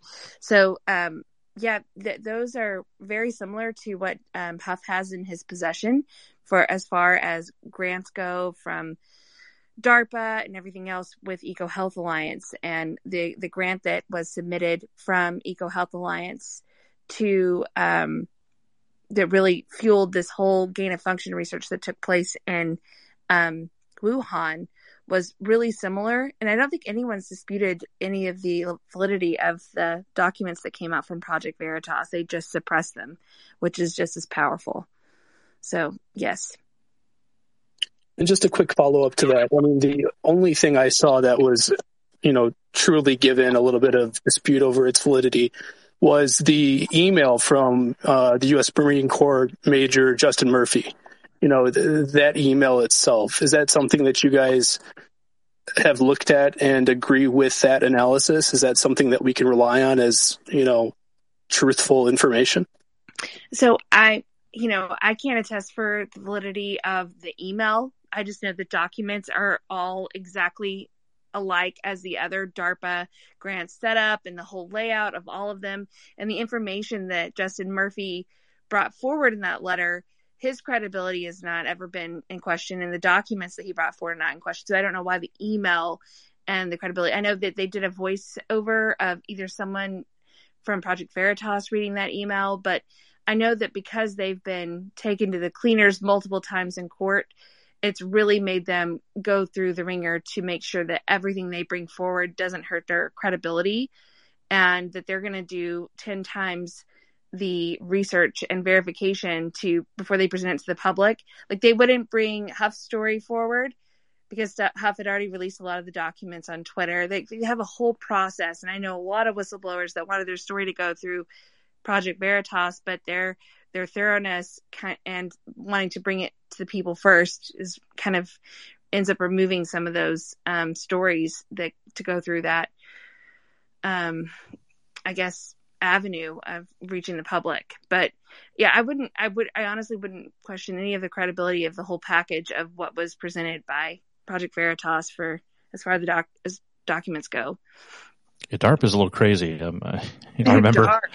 Dark. They, well, they, they like I'll tell you two projects that I remember got uh, they they were they had underway and then they had to nix them. One of them was in the the mid 2000s or you know I think it was 2011 or something like that. They were trying to uh, better predict uh, when terrorists would attack and where they would attack.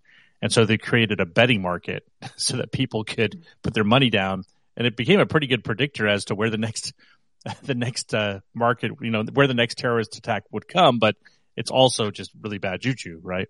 Yeah, speculation. Uh, another one was around the same time they had to get rid of it, which was a pheromone bomb, which was they wanted to to you know when they were taking on uh, militant Islamists uh, in, in on these these battlefields that you would you would toss a pheromone bomb and they just they they have uncontrollable lust for each other and then based on their Muslim faith would be so embarrassed about it that they'd leave the war, leave the battlefield and I mean, really bad juju there. So I, I wouldn't put it past DARPA to, to, to take this on full heart and heavy, but, uh, wow, some really, really interesting minds over there.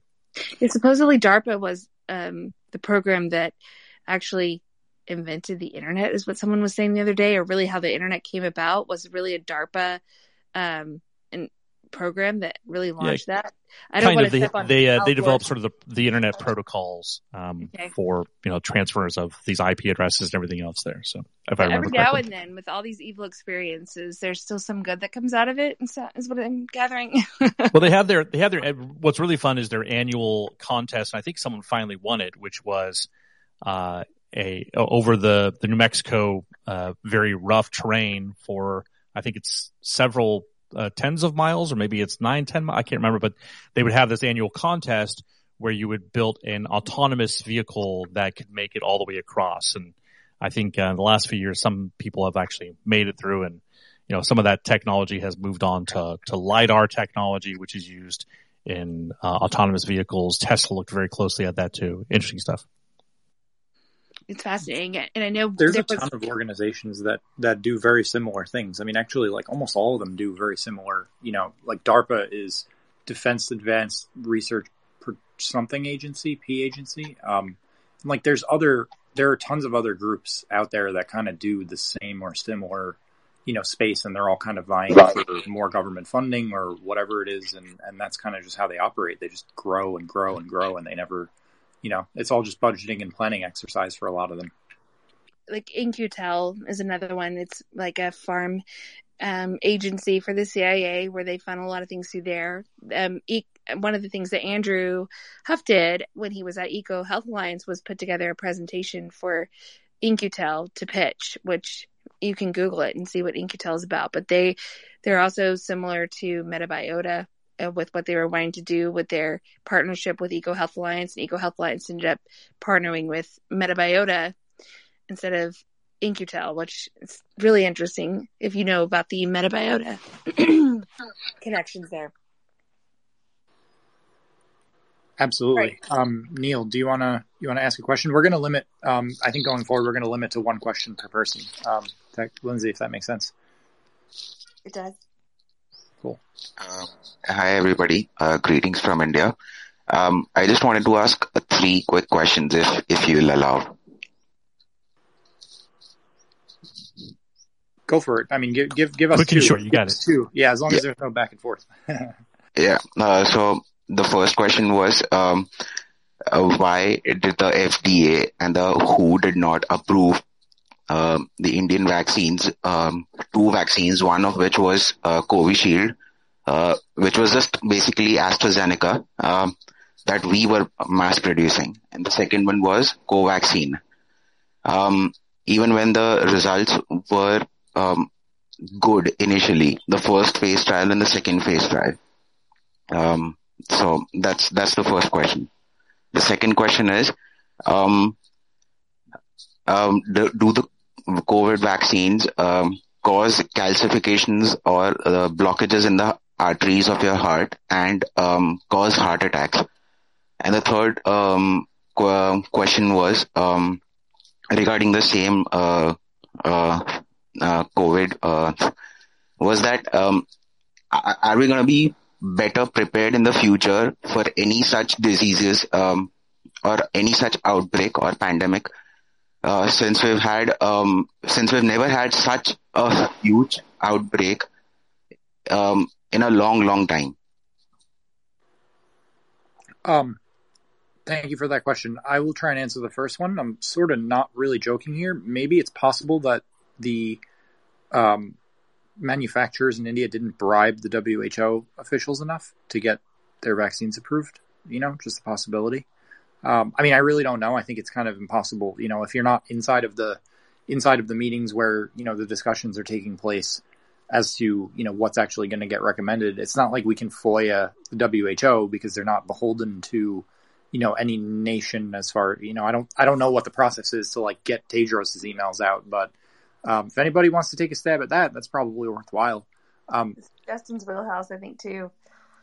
Well, Covaxin is, I think it's by, uh, I think it's the, what they call it, the Bharat uh, Biotech out of India. Um, one of the challenges is they were really quick to um, trademark, register all that and everything else there. And, um, you know, I, I think they're, they're just, there's not a ton of financial incentive for uh, groups to mass manufacture something that's uh, not going to give them a cut on those things.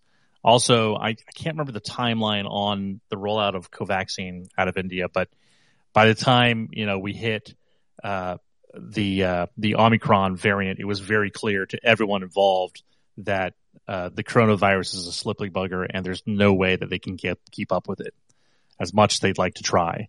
And and frankly, when you look at the losses right now, uh, the bivalent vaccine that's out there, the uptake is 30% or maybe 30% for anyone over 18. The uptake for the EUA approved uh, toddler infant vaccine at six months to five years is like less than 10%. Curious note there as you drill down on the demographics, which you can because the CDC has a weekly survey that they do of people across the country to try to understand who's taking the vaccine and who's not and what their demographics are. Uh, it's like the only people vaccinating their small kids are liberal white wealthy women who live in urban centers. I mean, it's it's almost like a three to one ratio compared to urban suburban uh, GOP uh, strongholds there. So it's it's terrible that it became so political. But thankfully, I, I think the uptake on uh, the latest shots is very, very low. And so I think there's kind of a cry wolf moment there. Your second or last question there, I think, was around the heart attacks. So, uh, look, you know, it's it's very clear uh, from uh, the data that the AEs are are pretty robust around uh, a woman's menstrual cycle, for example. I think actually there was a, a very large study out of India, uh, which which I think they they clocked it at something like twelve percent of uh, women who took the uh, the mRNA vaccine in uh, or maybe it was Turkey that was done there, but basically it was like 10% had serious menstrual issues that sent them to a doctor's visit. Uh, we also know, for example, that myocarditis in young men is well attested. That's absolutely just attested across the board, and it's just it, it's almost criminal that we're still recommending it for anyone under age 30. Uh, as far as the heart attacks go, and the clots and yeah, kind of the died suddenly stuff out there. Look, um, you know, there's there's still a lot of there's there's a lot of evidence leaning that way, and frankly, if you're a betting person, it's it's hard you know, with with all the record of how much they've been wrong on. I wouldn't bet money against it. I think the evidence is still getting out there. Lindsay, do you want to you want to go ahead? Yeah, real quick, I pinned three things to the top. One's a menstrual cycle study and the impact of that. The other is um, Pfizer withdrew their application for EUA in India uh, for the COVID vaccine because um, Pfizer wasn't willing to share the records with them to show to prove the safety and efficacy. They wanted that, so I pinned that. And then the third thing, real quick, is um, Dr. Peter McCullough is the most published peer-reviewed cardiologist in the world in history. And both he and um, Dr. Aseem Malhotra, who's also a cardiologist, happened to say, come to the, both the same conclusion that the cardiac events that we're seeing after the mRNA shots are linked to the heart damage that, that's being caused.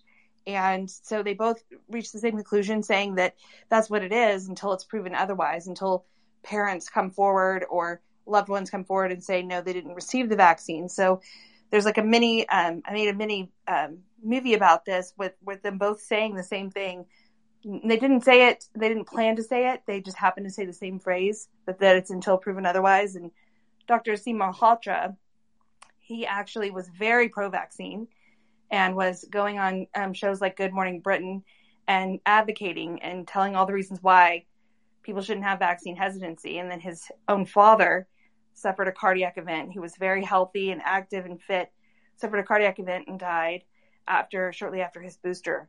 So then he started to look into the data, and that's when he found all the alarming events um, around this and all the data that was being suppressed and why it was being suppressed. So if anybody wants to um, kind of watch the little montage that was put together, that's pinned up there as well. So, Farm, if you want to call in the next speaker. Can I get a question in real quick with uh, Dr. Huff, please?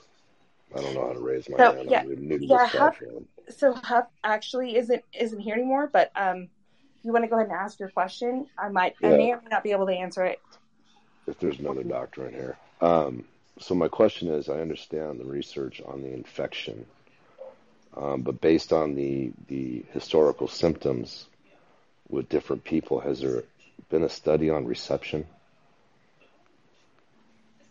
on how it's how it's transferred or how it's how it's actually. Well, well, I mean, if you have receptors for the bioweapon or whatever you want to call it, you're going to end up getting pretty sick. But some people have variants in symptoms. Um, for example, I just had a runny nose, a little bit of a sore throat, and was on the couch for about three days. Um, my wife, who refused to take ivermectin, was coughing for 45 days. Didn't take Z Pack, didn't take zinc, didn't take, well, she took C, but her symptoms were different. Um, my aunt and uncle were on the couch calling, saying that they could hardly breathe. I drove an hour, actually, my, my cousin drove an hour uh, with ivermectin to them and saved their lives.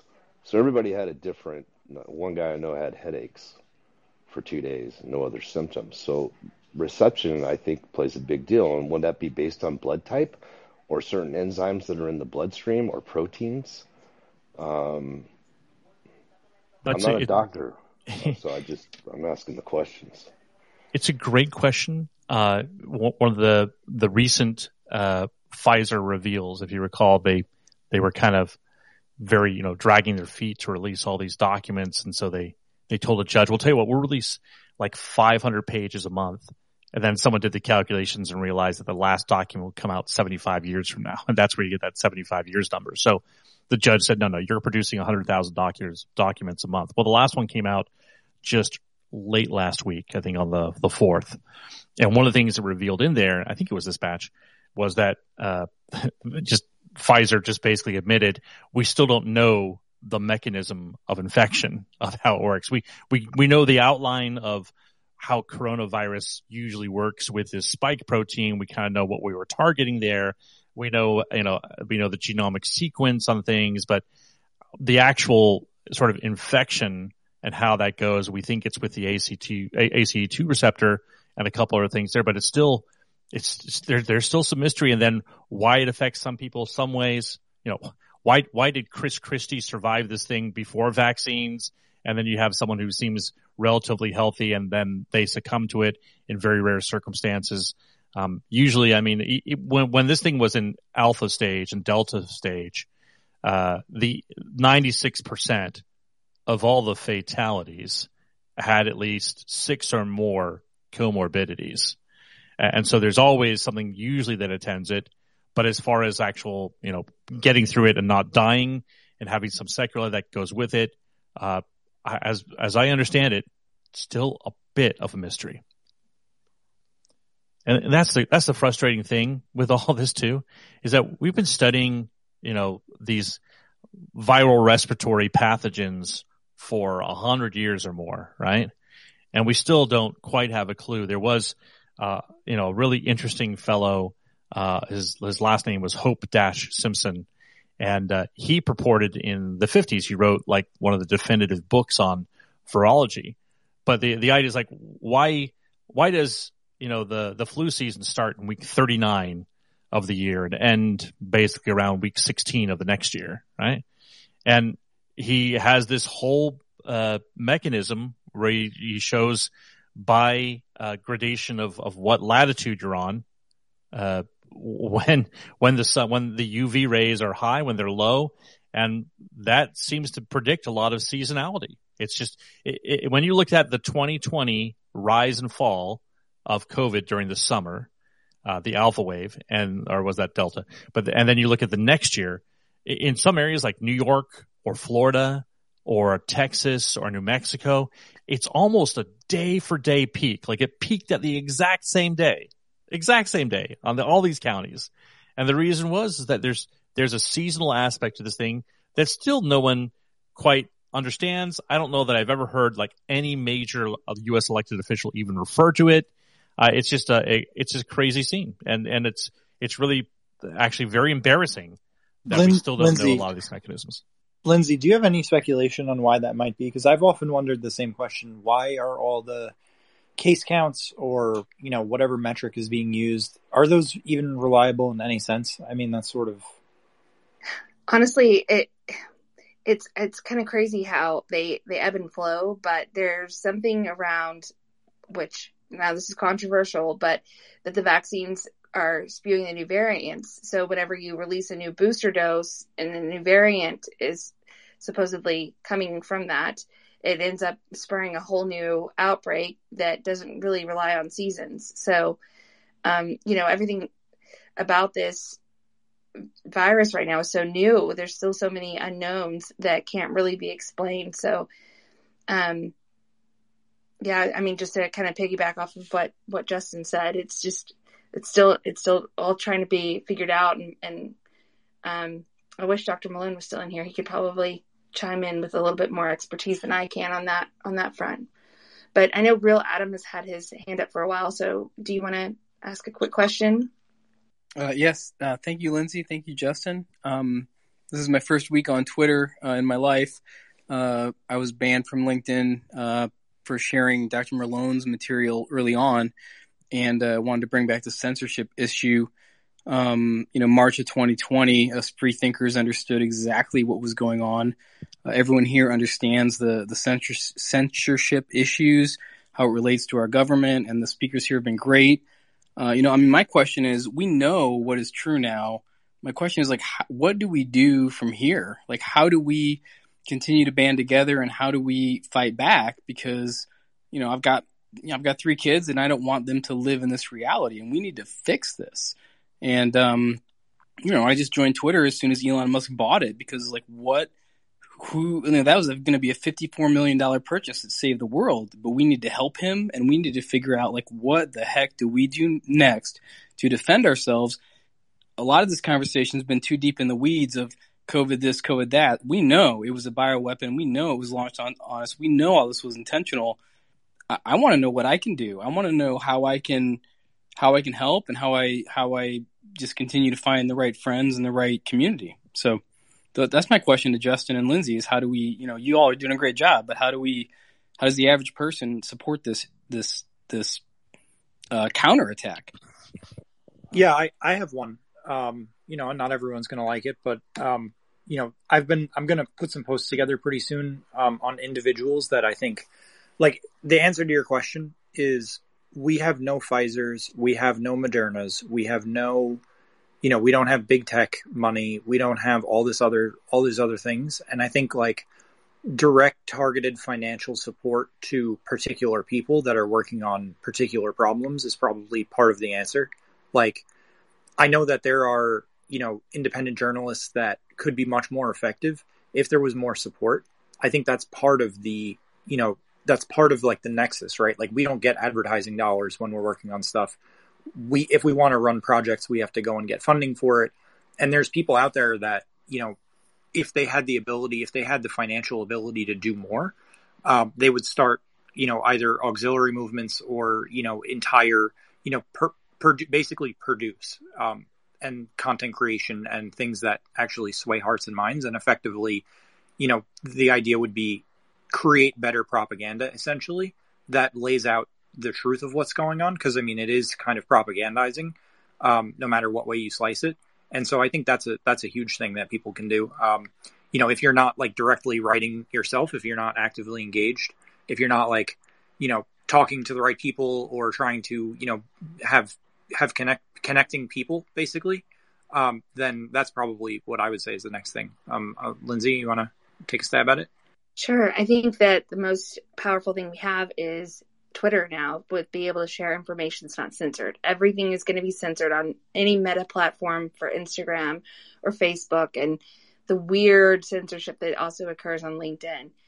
I mean, having these conversations, talking to people, and having them come on to platforms that um, allow the free sharing of information is going to be the most transformative thing that we have right now um, at our fingertips. And so, so many people are just completely unaware of the dangers um, um, around these products completely because everything has been censored and they're not they're not on Twitter. They're not looking for it unless you're like you purposely go out and look for this. You, you most people don't know. I, I, can't tell you how many people in my um, former life is what I call it because I left everything behind to um, try to share information and create content that would not be censored and try to sound the alarm to um, help save lives because it's just um, it's outrageous what's what's happening and it's outrageous how many people don't know because you think would think that as many tragedies have occurred they'd be on the news but not a single vaccine injury has ever aired on TV so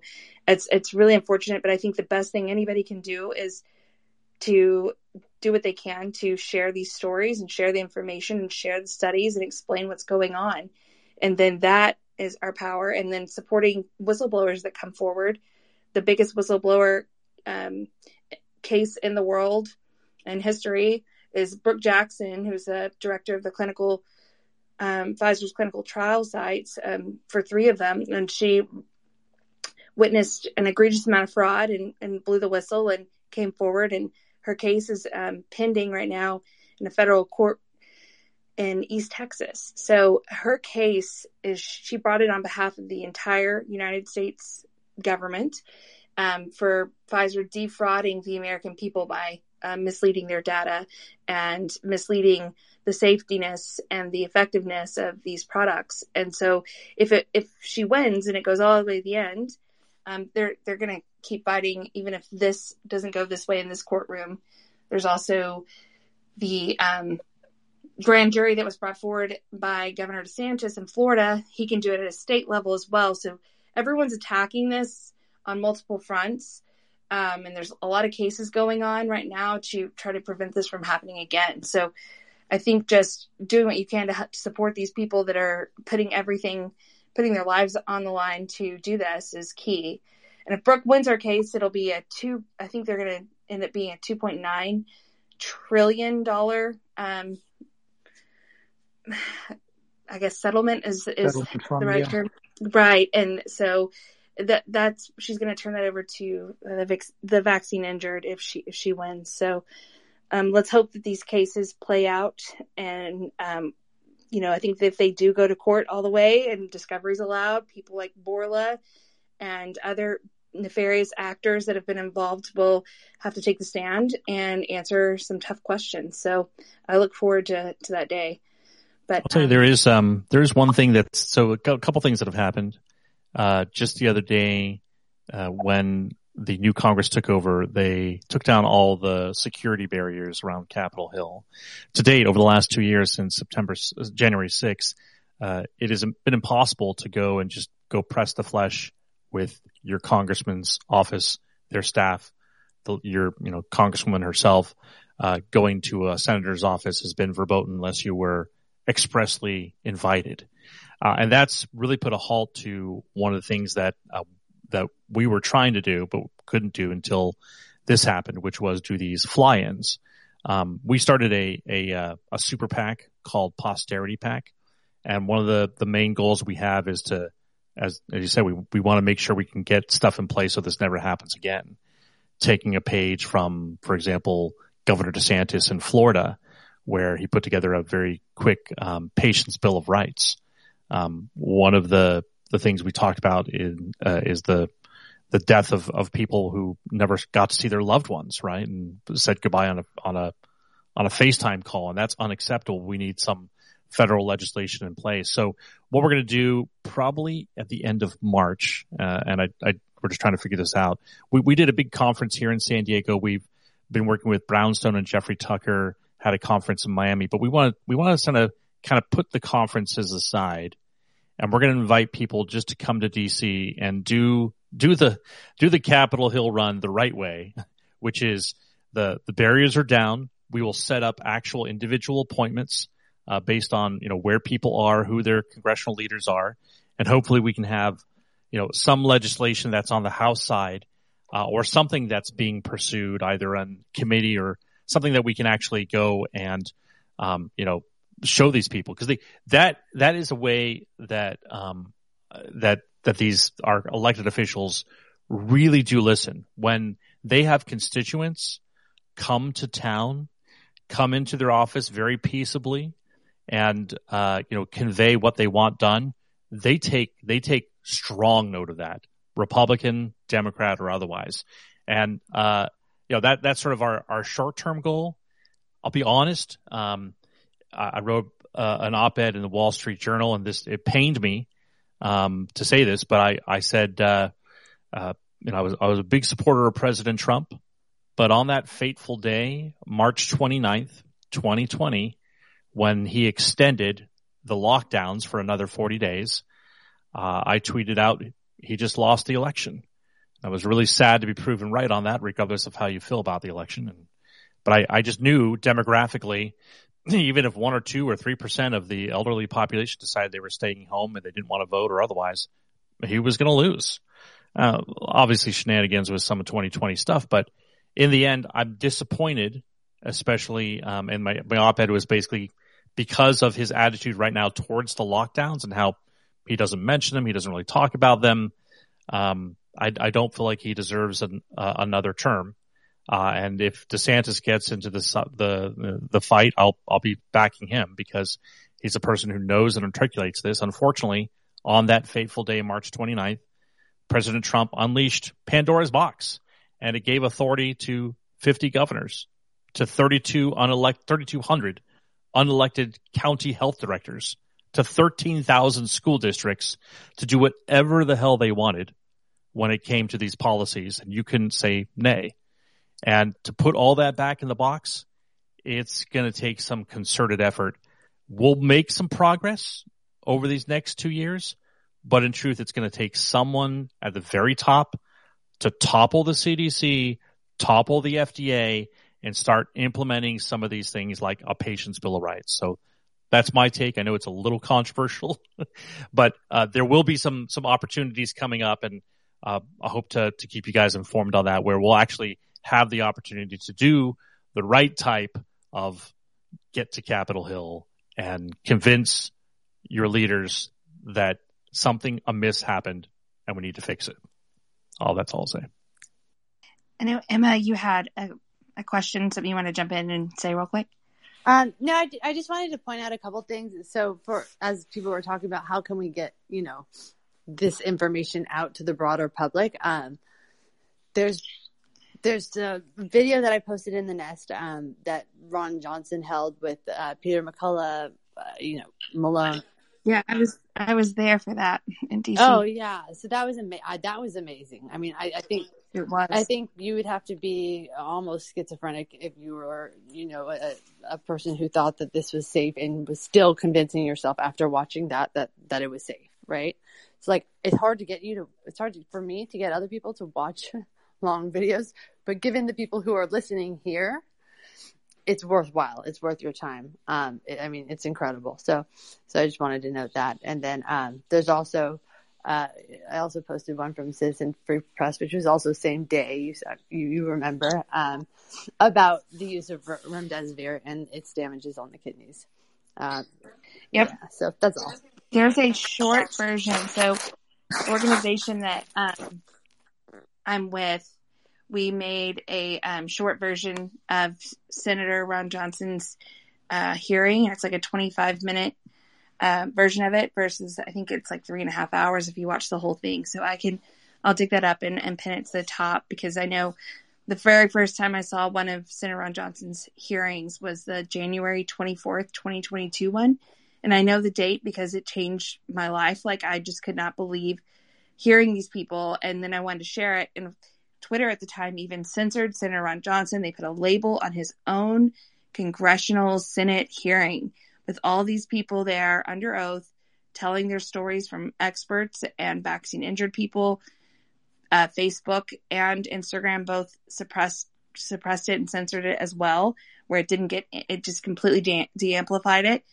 And this is someone who is a, a senator to to censor a senator on social media platforms. It just blows my mind, but it also goes to show the people and power aren't, it's not really our, our government. It's the lobbyists and the pharmaceutical companies that are really running the show and pulling the strings. So, um, thank you for sharing that and bringing that up. It's a really good point. How would we find I know that the the shorter version? Sorry, real quick.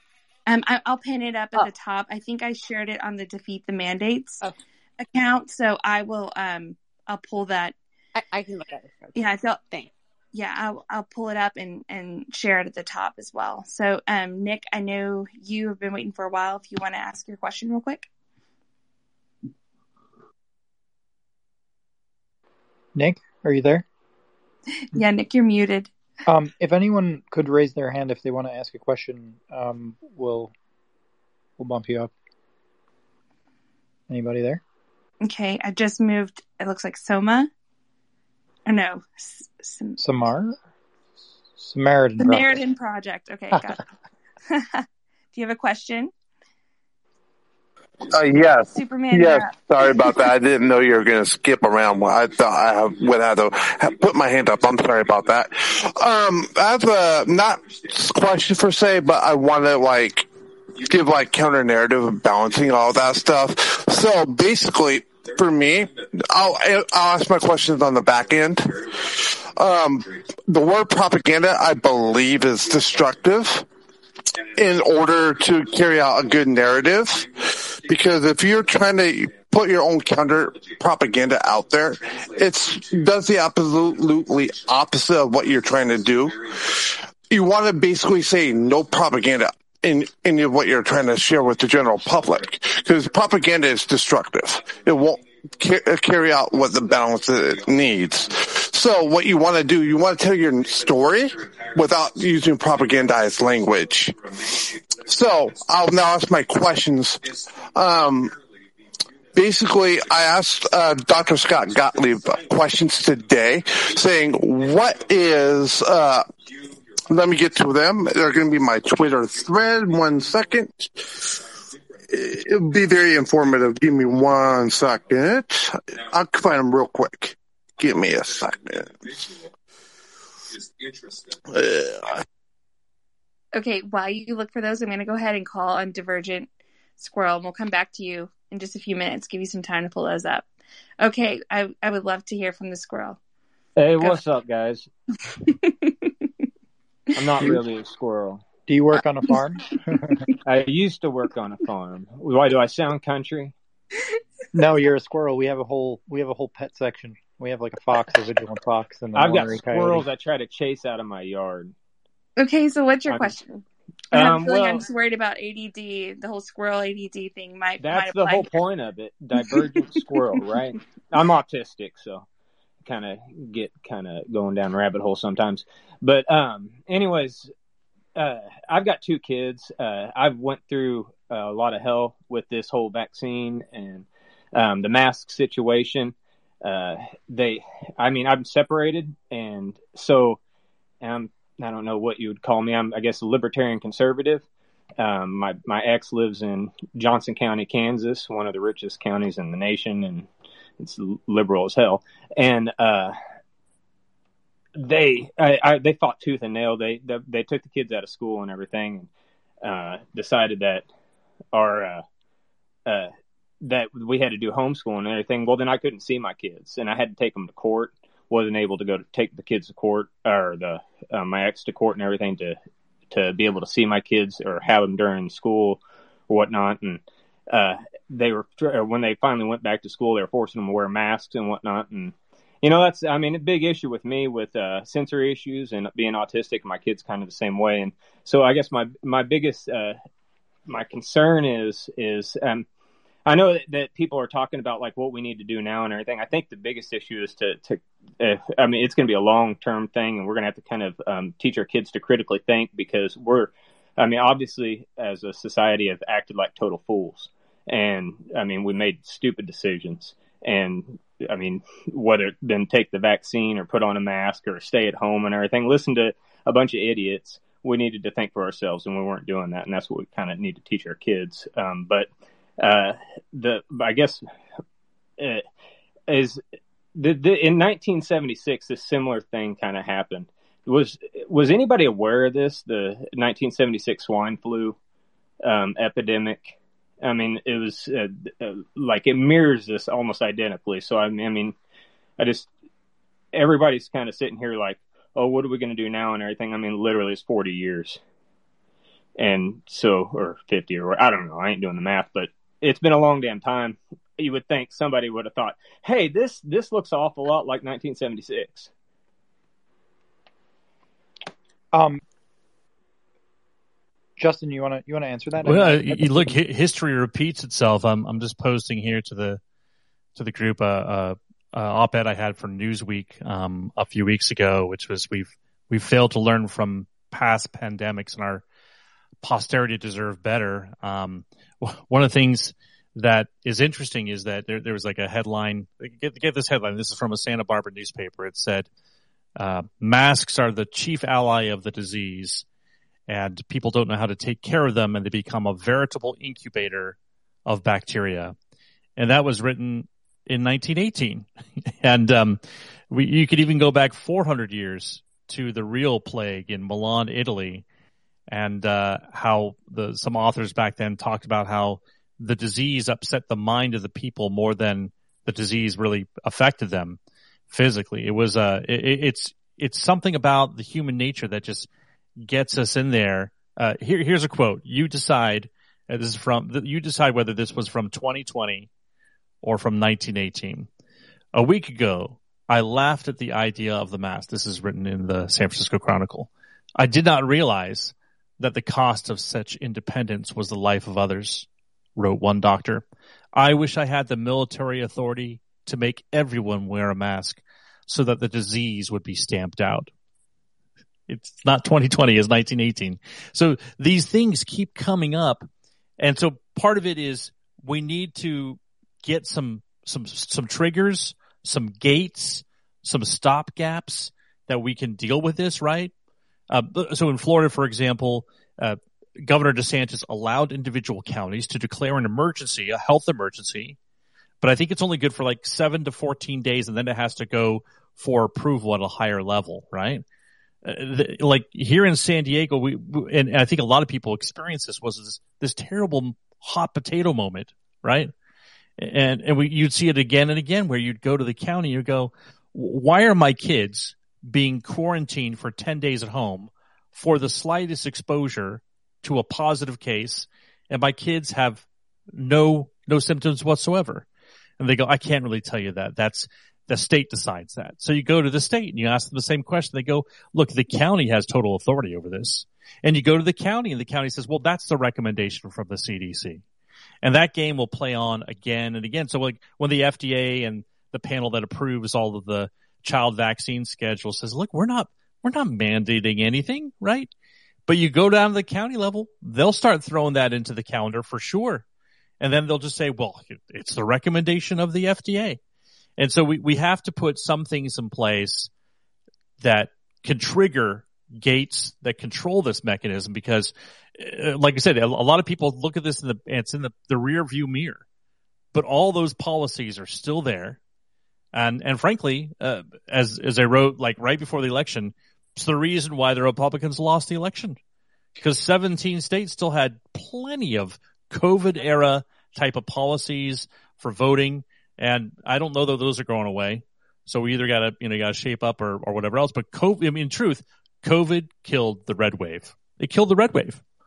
And, and there were, there are so many instances where this, this could easily bring it up. In fact, my, my good friend, uh, Josh Stevenson, who is, uh, if I had a stick on Twitter, I love his handle there. He's, he, he has the data showing that there are still a lot of schools that are, you know, mandating masks even now. Justin, that uh, was and, a great, that was a great segue. I added, uh, Jordan, um, from Dossier. He writes Dossier as Jordan Dossier who? as Jordan Schachtel. Hi, Jordan. Jordan, Jordan, can you, you want to take the mic? I mean, you, you, I saw your, your piece earlier about the WEF members list and, uh, you know, I mean, it's kind of, that's kind of where, where this is going. It's like, it's top down, supranational driven. It's not like, you know, in any individual, I mean, it is in part the individual states, but it's also, you know, internationally, there's very strange things going on at the same time. Um, Jordan, you want to go ahead and, and discuss that a little bit? Yeah, sure. Thanks for having me, guys. And I'm open to any questions too. But, um, yeah, you know, in the last month or so, I've been reporting a lot on the World Economic Forum because they have their Davos conference coming up um, from Sunday to Tuesday or Wednesday, I believe. And this is where they kind of like do an in person um, brainstorming and policy advancing session. And it's all the major players, all of the, you know, ruling global elites and all it, and, you know, basically everything that Justin was talking about in terms of forming policy. Um, this is where it really happens. And, and I think that there's a huge um, gap of quality, um, independent reporting on this issue in the corporate press. And one of the reasons why is because the corporate press is invited to Davos, whether it's the Wall Street Journal, the New York Times, uh, you know, the media, all the media networks go. And when you have privileges to be inside of that circle, you can't really report objectively on it. So, um, you know, while all of us are kind of on the outside, and there's this big group on the inside that won't let us in. I, th- I think it's an, an, extremely important issue, and um, I think on on the bright side of things, what I've seen in really um, writing and talking about this issue for a couple of years is that there's so much more attention paid to this idea that there's this um, there's legitimately a, a, global ruling class with very much the same ideas. You know, we saw this with the COVID policies. It wasn't just um, the United States that was implementing this craziness. It was basically 180 plus countries, and they were all taking direction from the same, you know, international, uh, global uh, policy public health behemoths, and it's just a really we live in a world where power is extremely centralized into the hands of few, um, and I think that the the the the red pill or the white pill moment is that so many more people realize that now than they did before in 2019 where we were kind of just all living in this in this simulation or matrix or whatever analogy you want to use. And then like all this crazy stuff started happening. And I, I, think that's very much backfiring. And you know that's what i'm trying to show um, in my reporting in the dossier. But yeah, um, you know, happy. Thanks for having me on, and you know, I, I, appreciate all of you. Hey, Jordan, let me ask you. So, Jordan and I have been corresponding for over two years now, and Jordan can be reliably um, counted on to go down any rabbit hole. And I remember early on, I told him, I said, I think there's something about these ventilators. And the next thing I look up, he's down like he's got like three articles on it. He's just going after it, right? Now, let me ask you about this because you're all over Davos now, and you and I were were DMing yesterday about the people that are going. You mentioned Kemp is going now. I'm like, oh boy, that's interesting. But well, let me, you know, there's there's different theories as to what happened here. Some of them go as far as to say this was all planned, and this is all just you know worked by some master type of puppeteer. Uh, some on the other side of the spectrum is this is just all ineptitude, and then somewhere in between, it's like, well, someone's just taking advantage of us and taking advantage of the moment. Where do you kind of lie on things now, having done all your research? Is this a master plan on one side of the spectrum, or is it just ineptitude, or is there something something sort of in between? What do you what do you take? You, have hit on a very important um, area of inquiry, and my best answer is that I don't know. And when we, I was thinking about this the other day, uh, we don't have any answers to any of the big questions involving these three years worth of COVID hysteria. That's what I find so incredible. Like, where did this virus come from? Who was responsible? Did it leak out of a lab? Um, there's just so there's there there's so many evidence trails that we can potentially investigate, and the people who have the power to see that through have not uh, taken that campaign up. Um, you know, there's obviously a new Republican Congress, and they're making a lot of promises about things. You know, I'm, I'm in contact with some DC offices, and some I think are genuinely interested. For sure, like Ron Johnson's office is very serious about this stuff. But we don't have any answers to any of the big questions, and there's a lot of weird stuff that happened um, you know, you you going several years back before COVID, um, you have all these oddly timed coincidences. One of them being the you know the Chinese government uploading this gene sequence of of the coronavirus, and next thing you know, we have uh, pharmaceutical companies working on vaccines before anyone has really been impacted.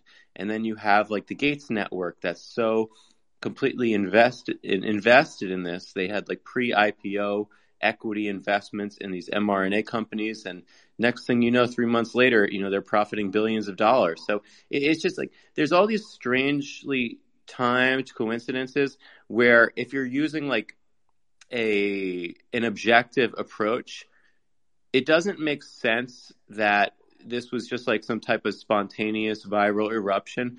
There appears, uh, my view is that there appears to be a lot of people who were, who, if you were to hook them up to some kind of truth serum, that you would find out some amazing things that we don't know. So I, I think that, like, that's why I, I, think journalism is so important in this age, especially about this um, specific issue, is that there's still so much we don't know. And, and we, we've obviously been lied to about a million different things, but but we need to get started asking and getting answers to these gigantic fundamental questions.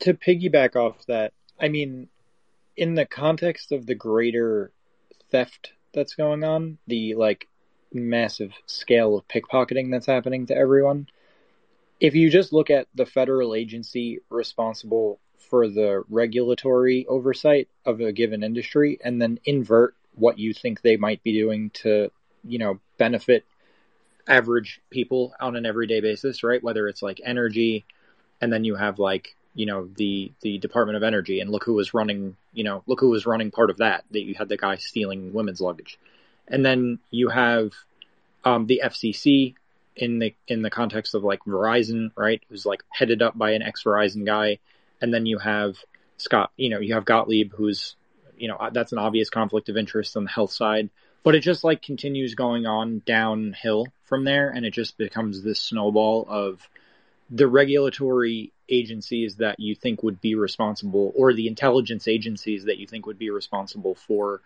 either providing some sort of benefit to society are causing a harm to it. And then in the same way, like that they're all interconnected at the hip where you have Dajek and you have the CIA and you have EcoHealth Alliance and then you have the FDA and the CDC kind of not even on the other side of the coin. They're all just like one. It's like, I don't know, it, whack-a-mole is kind of silly. It's just like they're all in on something and it's so vast and the scale is so hard to fathom and people don't want to really, you know, it's very difficult to find either journalists or researchers or um, you know political moonshine is somebody who's really gone pretty deep on a lot of these different areas um, if you've seen his work before um, and just it's it's all enterprise fraud and the scale is so big and so vast that it's like if you try to have a conversation about it you know with with people who aren't like kind of fully immersed as we are it you just sound kind of crazy because you you know the assumption would be that the FDA or the CDC would be there to help, you know, with oversight of these industries or drugs or pharmaceutical, whatever it is. But they're not there to do that. They're captured and they're beholden to the interest themselves, and in, and often they are the interest themselves. Where you have like you know uh, that that meme that was like the Gottlieb on one side and he's Pfizer, and Gottlieb on the other and he's like working at the regulator. So it's like that everywhere, and that's why it's very difficult to get to the bottom of anything because you know if you and then you apply that to the the banking sector and the Federal Reserve and all the banks that are you know members to the Federal Reserve, it just goes on and on, and so they've got control of you know if you just go sector by sector.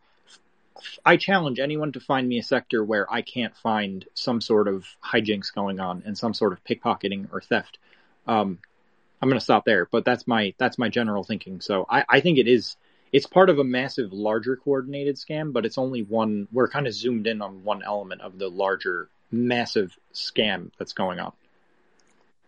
And I just, yeah, you know, go ahead. I just pinned something up at the top. It's the Weber Shandwick is the name of the PR company Paul Thacker uncovered uh, that is not only repping the big pharma companies, both Pfizer and Moderna, but they also had offices set up within the CDC and FDA. So as as many people know, whenever you are supposed to supposedly a competitor in the competitive market space, you're not going to hire the same PR firm as your competitor. But this, for some reason, um, you know, it's kind of a unique situation where the oversight is in bed with the same people that are promoting the vaccines for Moderna and Pfizer. And now Weber Shandwick is also working with these board certification um, organizations that are going after the likes of like Dr. Peter McCullough. Weber Shandwick is behind that whole thing. So it's all very incestuous and all very connected and it's it's dark and seedy and it's like th- this this story is huge when it broke because it, it's the the string that connects everybody together to show that they're all in bed together. But Jordan, I know you can probably add more on that as well. Yeah, I think the farm briefly mentioned um, these are a lot of good points, uh, specifically related to the U.S. relationship with China, and and I think that you know my background's in foreign policy, and one of the a lot of people have this fundamental um, wrong impression about how our um, ruling party uh, has diplomatic relations with China, and you're seeing all this stuff in the press that seems to be uh, very antagonistic about you know some type of like ideological struggle. Um, you have like these TikTok bans that seem to be bipartisan, uh, have bipartisan support in Congress. But I think the reality of it is when you dig down deep enough is that the Biden administration and its allies um, they view China as a competitor, but it's not. The issue isn't ideological. The issue is that the U.S. does not control China, that our uniparty does not control China. They actually, uh, as you saw with the three years of COVID hysteria, they endorsed every single policy coming out of China where you have this like um, somewhat fascistic. Um, the Communist Party in China, I think, is much more fascist or feudalist than it is communist. And I think that our regime is basically trying to copy that approach. And the thing that they most they dislike most about China, really, in my view, is just that they can't control China. I mean, I, I think that China is certainly uh, more egregious in terms of the human rights violations because they can they can get away with more. But the idea that like our uh, the people in charge of our country are somehow the antithesis, like they they stand for freedom. Um, I think the past few years has shown that that is that is a laughable uh, assertion to make. So I think it's just really important for people to understand that that's that's kind of how it goes, and it and it um, it definitely impacts the discussion about Chinese U.S. relations regarding government health agencies in the Wuhan lab. I mean, um, you know, I, am pretty familiar with a lot of, I'm friendly with a lot of scientists at the National Institutes of Health. And like, if you just go over there, you'll find that most of the labs there are filled with uh, Chinese national postdocs. So it's not like they're like not being invited and there's some kind of like grand, uh, fierce competition going on. Like it's very much a collaborative environment, and, and I think that they are ideological, almost ideological allies the U.S. and the, and the, C- the Biden administration, its allies, and the CCP, and it's only just you know the, they're they're two players fighting on a chessboard, and uh, you know the Biden administration wants to control the the black pieces uh, that is China, and China wants to control the white pieces that is the Biden administration. But they both really fundamentally agree on the same things. I don't know if it was Mises or Rothbard who said like basically that uh, nobody gets the government they deserve, but that's that's very much in play, you know, today in 2023. I mean, interestingly, like you know, you mentioned the feudalism and sort of you know how they're a little fascist in a way, you know, and they like sort of hybridize all the worst elements of tyrannical dictatorships that exist. You know, like they're mercantilist also because they're doing this Belt and Road thing and they're just like going out and the debt the debt trap diplomacy stuff. And so they've like somehow the Chinese elites have done a you know obviously in third world they've done a better job at you know corrupting people than even the CIA has been able to do recently. That's why there's you know so many eh, in the Middle East as well. I mean they you know they have like the organ trade going on where you know, Middle Easterners will go to the CCP to get, you know, organ donations um, from involuntary prisoners of conscience. And like, there's all the worst elements of every type of horrible, like, governance structure that has ever existed. And they've just like made one mess out of it and they've called it, you know, communism or socialism with Chinese characteristics or whatever, you know, and they just, everyone just makes up names for this stuff. I mean, and it's not, it's not to say that like, cause you get a lot of different opinions on it, right? Like the U.S. is also kind of an empire, and we have our own kind of flaws and everything. But you know, for what it's worth, I mean, they're they're definitely pretty bad over there. I mean, if you kind of like just look at it from the elite perspective, I mean, like you said, they're all going to the same the elite and the children of the elite in the U.S. and China. They're going to the same schools. They're in the same postdoc studies. They're getting jobs at the same employers. So, for all intents and purposes, when they travel freely back and forth between the US and China, they kind of have an unwritten set of rules that they follow and sort of like what they're supposed to be doing and thinking and how they're supposed to be thinking. And it doesn't align with anything that's going on in this room right now. I can just tell you that much. You know, you know, there's this evolution that you see in individual characters over the years, right? Like if you go to some of the early writings of of of uh, of Klaus Schwab, right? You can see the germinations of what is eat crickets, share a bike with three other families, don't get successful, you'll be happy and live, uh, you know, with no, and you won't be farting or taking in any cows anytime soon, right? the crazy stuff that's out there. But then you also see it in these key players like Dr. Fauci over the years. So, uh, I keep, uh, I keep pressing Jordan on this. I don't know if he's had any luck. I've tried a couple times. There's a guy named David Morens who has co-authored almost every piece that Dr. Fauci has put out there over the last two decades. And uh, in particular, he you, you, can see their their evolution of thought because they start in like 2000 and then 2009 and they have another article every few years. And each time you can see their frustration about not being able to stop and put a dam against these viral pathogens that keep popping up, right? The H1N1 and everything else that's coming here. Why can't we stop these? And then, you know, COVID hits and they just let it all fly loose. So there's this very key article that Morens and Dave and, and Fauci pen for Cell magazine in September 2020, I think it was. And it's actually a really informative article as far as like the history of pathogens and everything else. They're pretty, uh, pretty detailed and, uh, I'm, I'm pretty sure that's from Morens and not Fauci. But then Fauci takes over and he gets, he talks about how, you know, this is the moment that we have to change everything, right? And he says, uh, I wish we could go back to ancient times. And he laments all of the sports arenas and all of the different places where we congregate in this modern society. And he, and he says, and I'm quoting from, he says, since we cannot return to ancient times, can we at least use the lessons of those times to bend modernity in a safer direction? And, and that's his whole thing. He, he, he literally thinks he's God and he can bend modernity. He goes on, he says, living in greater harmony with nature will require changes in human behavior, as well as other radical changes that may take decades to achieve. Rebuilding the infrastructures of human existence from cities to homes to workplaces. This is going to take time, basically. It's a transformation and he's all on board. And you can see him. He's, he's completely there.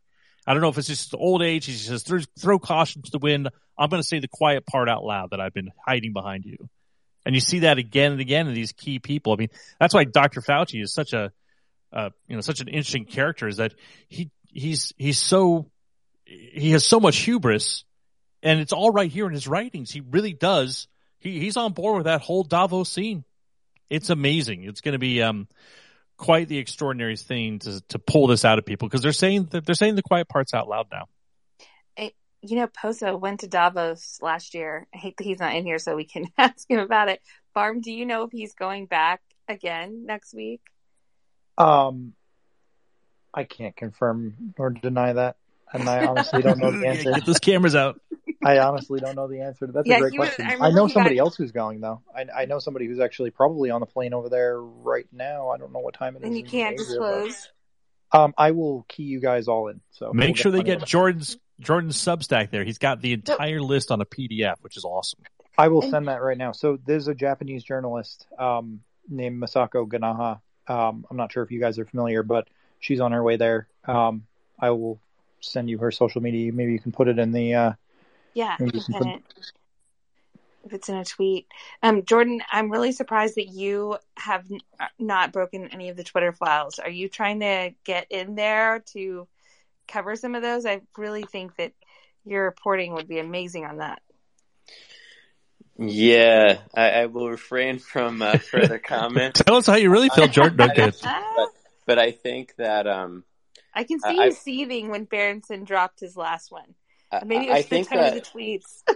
I, I think that what is needed is more people need to be on this project. There's only so much one man can do. So I, I think that this needs to be um, an effort, especially an effort that includes people who come from outside of the traditional corporate media, people who are very well versed with open source research. Um, a lot of these anons on Twitter, you know, were the ones who broke open the RussiaGate stuff. So um, I'd like to see Elon invite some of these uh, anons or, or some people that have this um, encyclopedic knowledge of like a, a guy like Justin basically knows everything that happened with every policy over the last three years. And, and with this kind of stuff, um, it, it definitely, I think, requires a team. So what I'd like to see is, um, I, I I definitely, I, I'm not really wanting to go to San Francisco because you know I don't want to step on like some type of needle or something. But I, I think that um, I think you definitely need a team. You need a, you need a dozen people pouring over files there. Um, and what I would say to the the Twitter community here is that yes, Elon Musk has been terrific in opening up his office to to scrutiny and everything, but he needs also, you know, he's a human being, and I think it's important to hold him accountable. You know, he said that he was going to release these Fauci files, and he had all this stuff on Fauci. And then you have um, Berenson says on, I think he said on Twitter yesterday, he's like, yeah, you know, I got this thing, but uh, you know, we're still looking through it, and like, give me a couple weeks. Like that's not what Elon Musk said. What what what was going on there? So it, it's just like a, it's a little weird to me. Um, I, would like to see uh, Elon um, stay true to his word and to con- continue to invite maybe maybe outsiders, uh, especially who have proven um, research abilities, who have broken a lot of interesting stories just through uh, hard work um, you know, scanning the open internet. I think they do a great job with these files, and they'd they'd uh, unveil a lot of fascinating things. And when, especially like these anons, uh, they don't have any real conflicts of interest. So I, I think it would be great to um, to for Elon to expand the pool. Uh, invite a lot more people and you know I, I could give him a list of uh, 40 50 people who are all excellent and would be able to dig into these fauci files i don't think that it's a one man job I completely agree.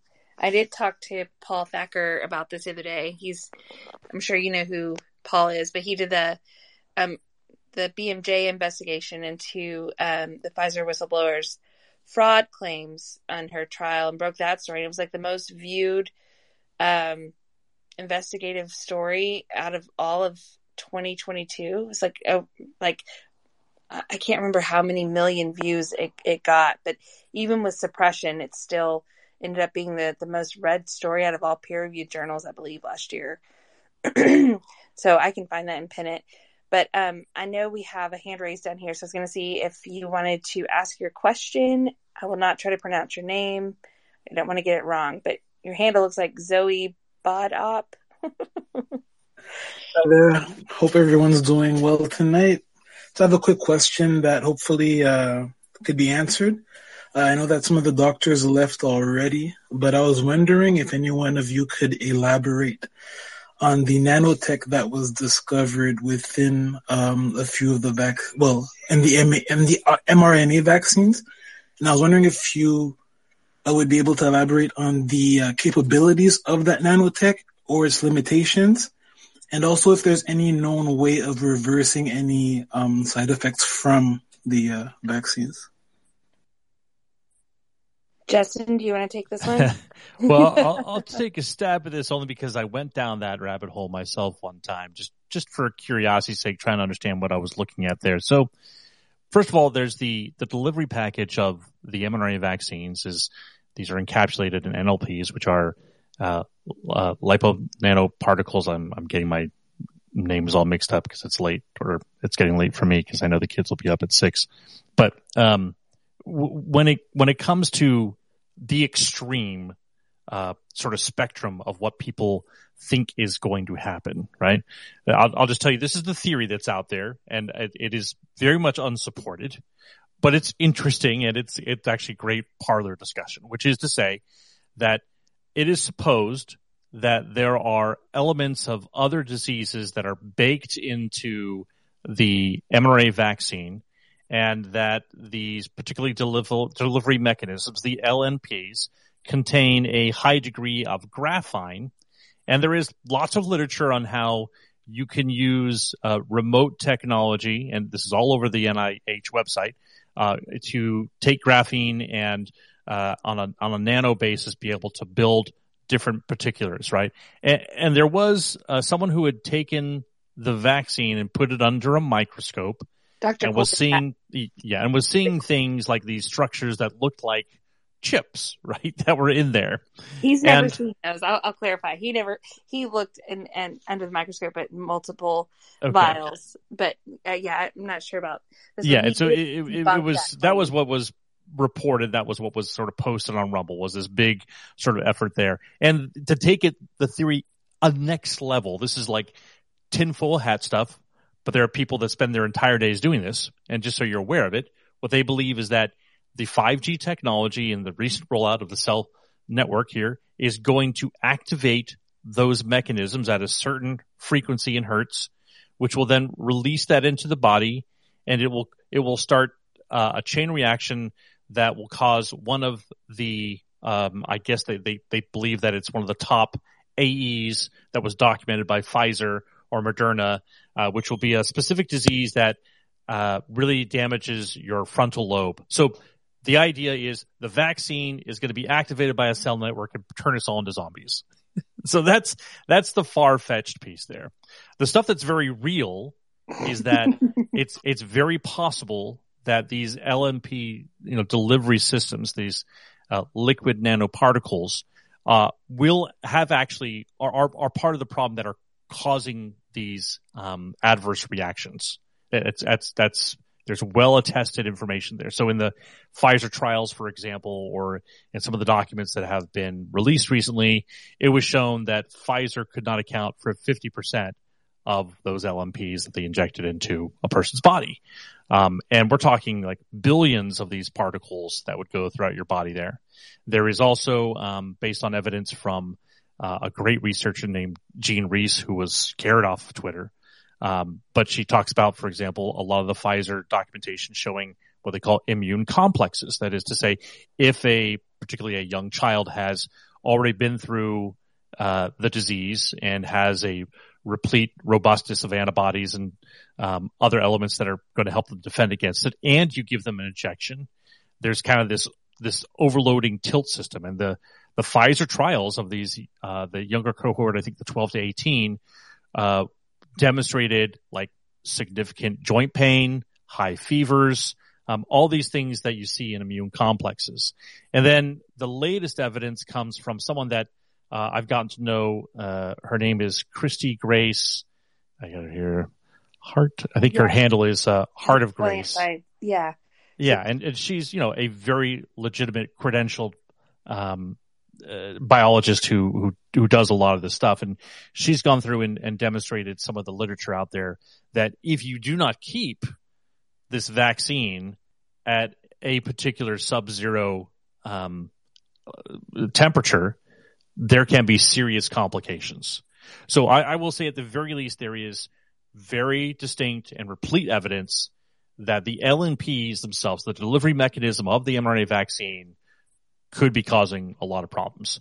The rest of it is just crazy stuff, but um, it's it's fun to talk about sometimes. Okay, Chris, I'm going to pull you up to the stage. Do you have a quick question?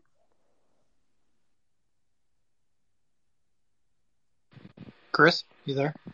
You're muted, Chris. I am here. Can you hear me? Yes, you.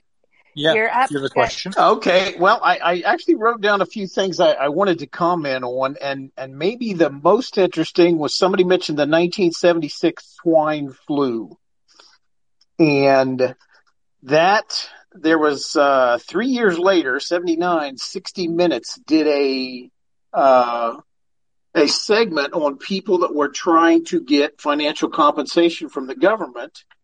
And as part of that, Mike Wallace interviewed the, I guess it was the CDC director or the former CDC director. And everybody really needs to go back and watch that video because it shows you what the mainstream news media should be doing and should have been doing all along with these uh, corona vaccines.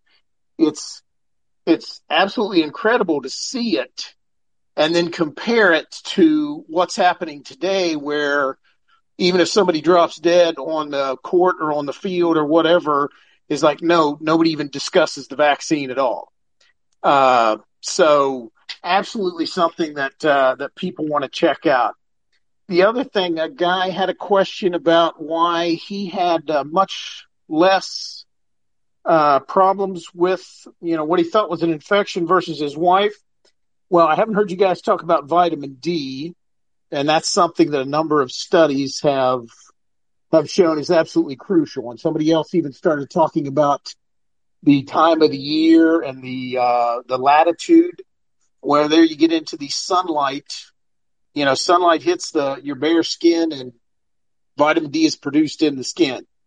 So, so that's something. And they, they even found that out all the way back in, was it the 1917, 18, whatever, uh, flu outbreak that patients did better when they got them out into the sunlight. Um, so, uh, I guess one of the things somebody mentioned coincidences. Uh, there's there's some people that say there are no coincidences. Uh, I think there are some coincidences, but there's there's not this many coincidences. So, uh, and then one, I guess the last thing that I'll talk about, just so I don't take up too much time, the I, I think it's right that what Trump did uh, in allowing the lockdowns, it did it did hurt Republicans. It did hurt them in the election. Uh, I mean, if you look at the Bill of Rights, if you look at the Constitution, there's nothing in the Constitution that says, well, if people get sick, you know, well, the First Amendment doesn't apply and, and other protections don't apply. All of this was extra constitutional. It was should have never been allowed. Uh, but even so, in that uh, in the 2020 election, you cannot discount the election fraud, and it, it's kind of like Dr. Malhotra. You you know somebody mentioned that he was really pro-vax.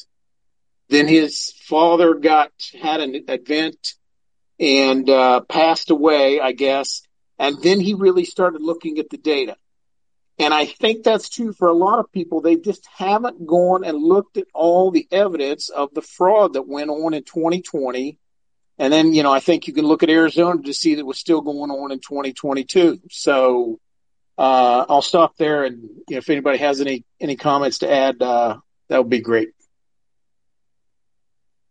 Um, Dankins, you um, you have a speaker as well. Dankins, are you there? Yeah, I'm here. Um, do you have anything, any any questions for for anybody, Justin or Jordan or? Yeah, I do actually. Uh, so I'm in like corporate America, like heavily involved in uh, security and compliance from a uh, IT perspective. Um, so I'm not a biologist, I'm not a doctor, but I just wanted to like ask a question because like after going through all of these like vaccine mandates and being in Fortune 500 land something happened in September of 2021 where like the two FDA officials resigned. And there was just this entire shift and I work with some of the biggest companies in the world and um, you know it was like this taboo feeling that these two FDA officials resigned and yet all of these companies were just doubling down on their mandates. And there is a lot of revenue that is generated inside of the public or the private sector purely backed by public contracts and public revenue. And do you think at all, or for anyone on this panel, do you think some of that in the private sector for not asking these questions uh, from like leadership perspective is that there was definitely some worry um, that a good portion of that revenue and reliance on those contracts, you know, cause them to just bow and cower. Um, because you could not be in corporate America and ask these questions. And I'm, I'm just curious, uh, thoughts on that? Any?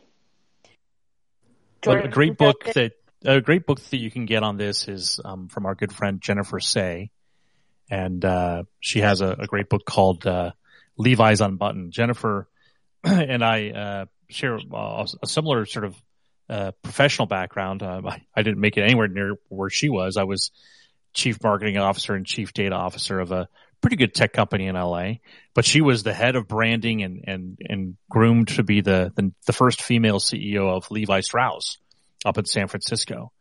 And her book is is all about her journey and her husband Dan uh, Daniel Kotzen and how uh, they had you know two small kids there in in San Francisco, and that you know she was always sort of toeing the line on the the woke politics of these these corporate um, endeavors, uh, and then when it came to trying to do something that she thought was pretty uh, pretty understandable and, and pretty powerful, like get our kids back into school, she was actually absolutely lambasted. The the company did everything they could to silence her. They even tried to buy her off uh, give her like kind of a, a, bit of a golden parachute if she would just sign an NDA and she refused. So she quit Levi Strauss, wrote this book and is now, you know, doing documentaries. Jennifer is actually former Olympian. She was the 1985 uh, Olympic, uh, sorry, U.S. Uh, gymnastics champion. She would have gone with uh, Mary Lou Retton to the 86 games, but she broke her femur, this terrible fall that you can go look online YouTube when you're on. No, don't go do that. She hates it when I say that. But but she's awesome, and and like that sort of powerful stuff is is is very rare. And I know coming like it, I was in a position where I had I had uh, I was living down here with my wife Jenny. We have uh, eight kids between us. We had four at home, five at home at that time, and I was doing commuting up to to LA, and that was awful. And so I I started my consulting business down here, uh, and um, I I don't know that all of you will welcome back into you know a C level exec office again because of the the stances I've taken, the book that I wrote, and everything else. So, but I was lucky because I was in a position to do so. I I I know that whenever I've taken a, a, a role as an executive of a company, my my Twitter stream gets very boring, and so I hope I don't have to ever go back. Um, but yeah, it's um like it it's like I said before in in certain industries, it's already baked in. Like it's really tough for Hollywood right now to pull itself out of COVID and the testing regime because there are full time employees on every single lot that are doing nothing but testing all day long and that uh, actors who are called in for voice work or last minute uh, work, they're they're compensated, uh, you know, two hundred, three hundred dollars for doing a last minute test and getting that themselves. So it, everything's sort of you know built into those incentives there, and that's actually that's a that's an entire book that I think could be written, which is just the impact of um, the the the lockdowns and the policies on both just, you know, the absolute supply chain and everything else that happened chaos wise, but also just on the ethics. Um, in my book, in the, I, I, talk about a couple industries. One of them is really interesting is, uh, in the, on the Vegas strip, when Vegas shut down for almost two months, uh, the engineers of these major properties had to stick around. And they, we, I read a couple interviews and interviewed a couple people myself about how they would basically walk the halls for weeks on end in Vegas into these abandoned hotels so that they could run the water, flush the loo, tend to the shower. Because if you didn't, it would back up. You'd get Legionnaire's disease and something worse than COVID for most of the people that'd be staying there when they'd open back up. So literally like Jack Nicholson in The Shining, they're spending their entire spring of 2020 walking the halls and just going into each room and flushing the toilet because Vegas was built with a certain amount of people that they were anticipating every single night being in there and flushing the toilets and everything. And when that didn't happen, everything started backing up. Um, so the, the just turning the entire world on its ear. Uh, I'll give you one other example, which is really interesting and kind of fun, which is all of those toilet paper runs that you had, right? It, it, it wasn't people panicking and wanting to load up on toilet paper. It was that people do, if you'll excuse the term, half of their business at their business, right? And the type of supply chain, the type of toilet paper, how it's distributed, how it's bought uh, is very different when you're, you know, putting these big reams loaded onto some stadium stall, right? In a shared bathroom versus getting your soft bear like cushiony stuff that you get at home. And so all of a sudden half of the, the, the paper industry, the, the toilet paper industry had to scramble and say, Oh my gosh, no one's buying the big reams anymore. What do we do? If you want to have a little fun, go Google Charmin Forever. Charmin Forever. When the pandemic was lifted and they didn't have these TP issues anymore, they had to figure out what do we do with all these excess reams of toilet paper that we would have sold into an industrial park or a campus. And so Charmin will send you now a full metal stand that will sit right next to your toilet. And they call it Charmin Forever because one roll will last you an entire month. And they're just basically repurposing the industrial TP to try to get rid of it. Marketing guys are great, you know? But yeah, I think the short of it is it's the, the ethics that, that this is impacted, especially in very, very stringent areas like the Bay Area, where the Apple, uh, I think Apple is still not back at work. Google's still not back at work. All these people are, are still, you know, hugely impacted. Like, uh, my dad has been in commercial real estate in the Bay Area for 40 years. He's never seen anything like this. Prices are dropping like a rock because no one's there. I mean, San Francisco lost 10% of its population and you'll see that all over the place where it's, it's just making this huge ethical issue. And then when it came to the mandates, boy, an entire book could be written on that. Okay, name redacted. Um, did you have a quick oh, question? Oh, hi, yeah, thanks. Um, I just want to say thanks to everybody on here. Like the information is just you can never get enough. Um, Jordan was, uh, you know, he had posted that stuff about World Economic Forum. You know, Davos coming up next week. Um, I was wondering, um, you know, like you have Bilderbergs that that meet once a year as well, and you know, like this past year they met in D.C. Um, have the head of the CIA, Mark Zuckerberg, Fauci, you know, and then all these other big, big names, you know, and it just makes you wonder. I mean, Bilderberg Group, they're so, so secretive, you know, and they're much smaller than World Economic Forum, obviously, but, um, I'm just wondering, you know, why would those people from such different sectors, um, you know, different establishments, um, what could they possibly need to talk about other than censoring us is my point. But as far as World Economic Forum, I know, um, you know, that doctor, Gottlieb, you know, he's a member of the World Economic Forum. Like, I just feel like every time I'm reading another article, I automatically just go to Google, I type WEF and the person's name, and either you know, it comes right up or it doesn't. And that's how I determine, all right, he's a bad guy, you know. Um, hey, Jordan, do you want to take this one? That booty. Yeah, sure. Uh, Victor, was, was, was Victor adding something? I didn't want to cut him off, but, um, yeah, I'm not super well versed with Bilderberg Group. Um, I, I, know that that's a, an organization that's been around for a long time, but yeah, I, I you know, uh, sometimes it might be unfair just to Google people and see if they're spoken at the World Economic Forum. Uh, I think like the context is important. Like when you saw Donald Trump go to the World Economic Forum and just kind of like lay into them. So it's kind of like, why are they there? But I, I think like on a base level, it is certainly an indicator that um, people who participate in that kind of thing, if they know about um, the ideological uh, basis of the organization and how truly radical and extremist the World Economic Forum agenda is, and if they choose to, to participate in it, then it then it definitely says a lot about that individual or that corporation or that government official, um, for sure. And I think one thing that um, a lot of people don't know is that the World Economic Forum. It's not like membership just because you're listed on their their site. Some people get added on there apparently just because they get nominated as a, a young world leader, young World Economic Forum leader. So there's not like a membership card that uh, some of those people have on the website where they're all part of the Klaus Schwab, Schwab Club. Um, not to not to run defense for Dan Cran- Crenshaw. I'm not I'm not a huge fan of him because of um, things that he's done behind the scenes about not supporting military whistleblowers that were trying to sound the alarm about the vaccine.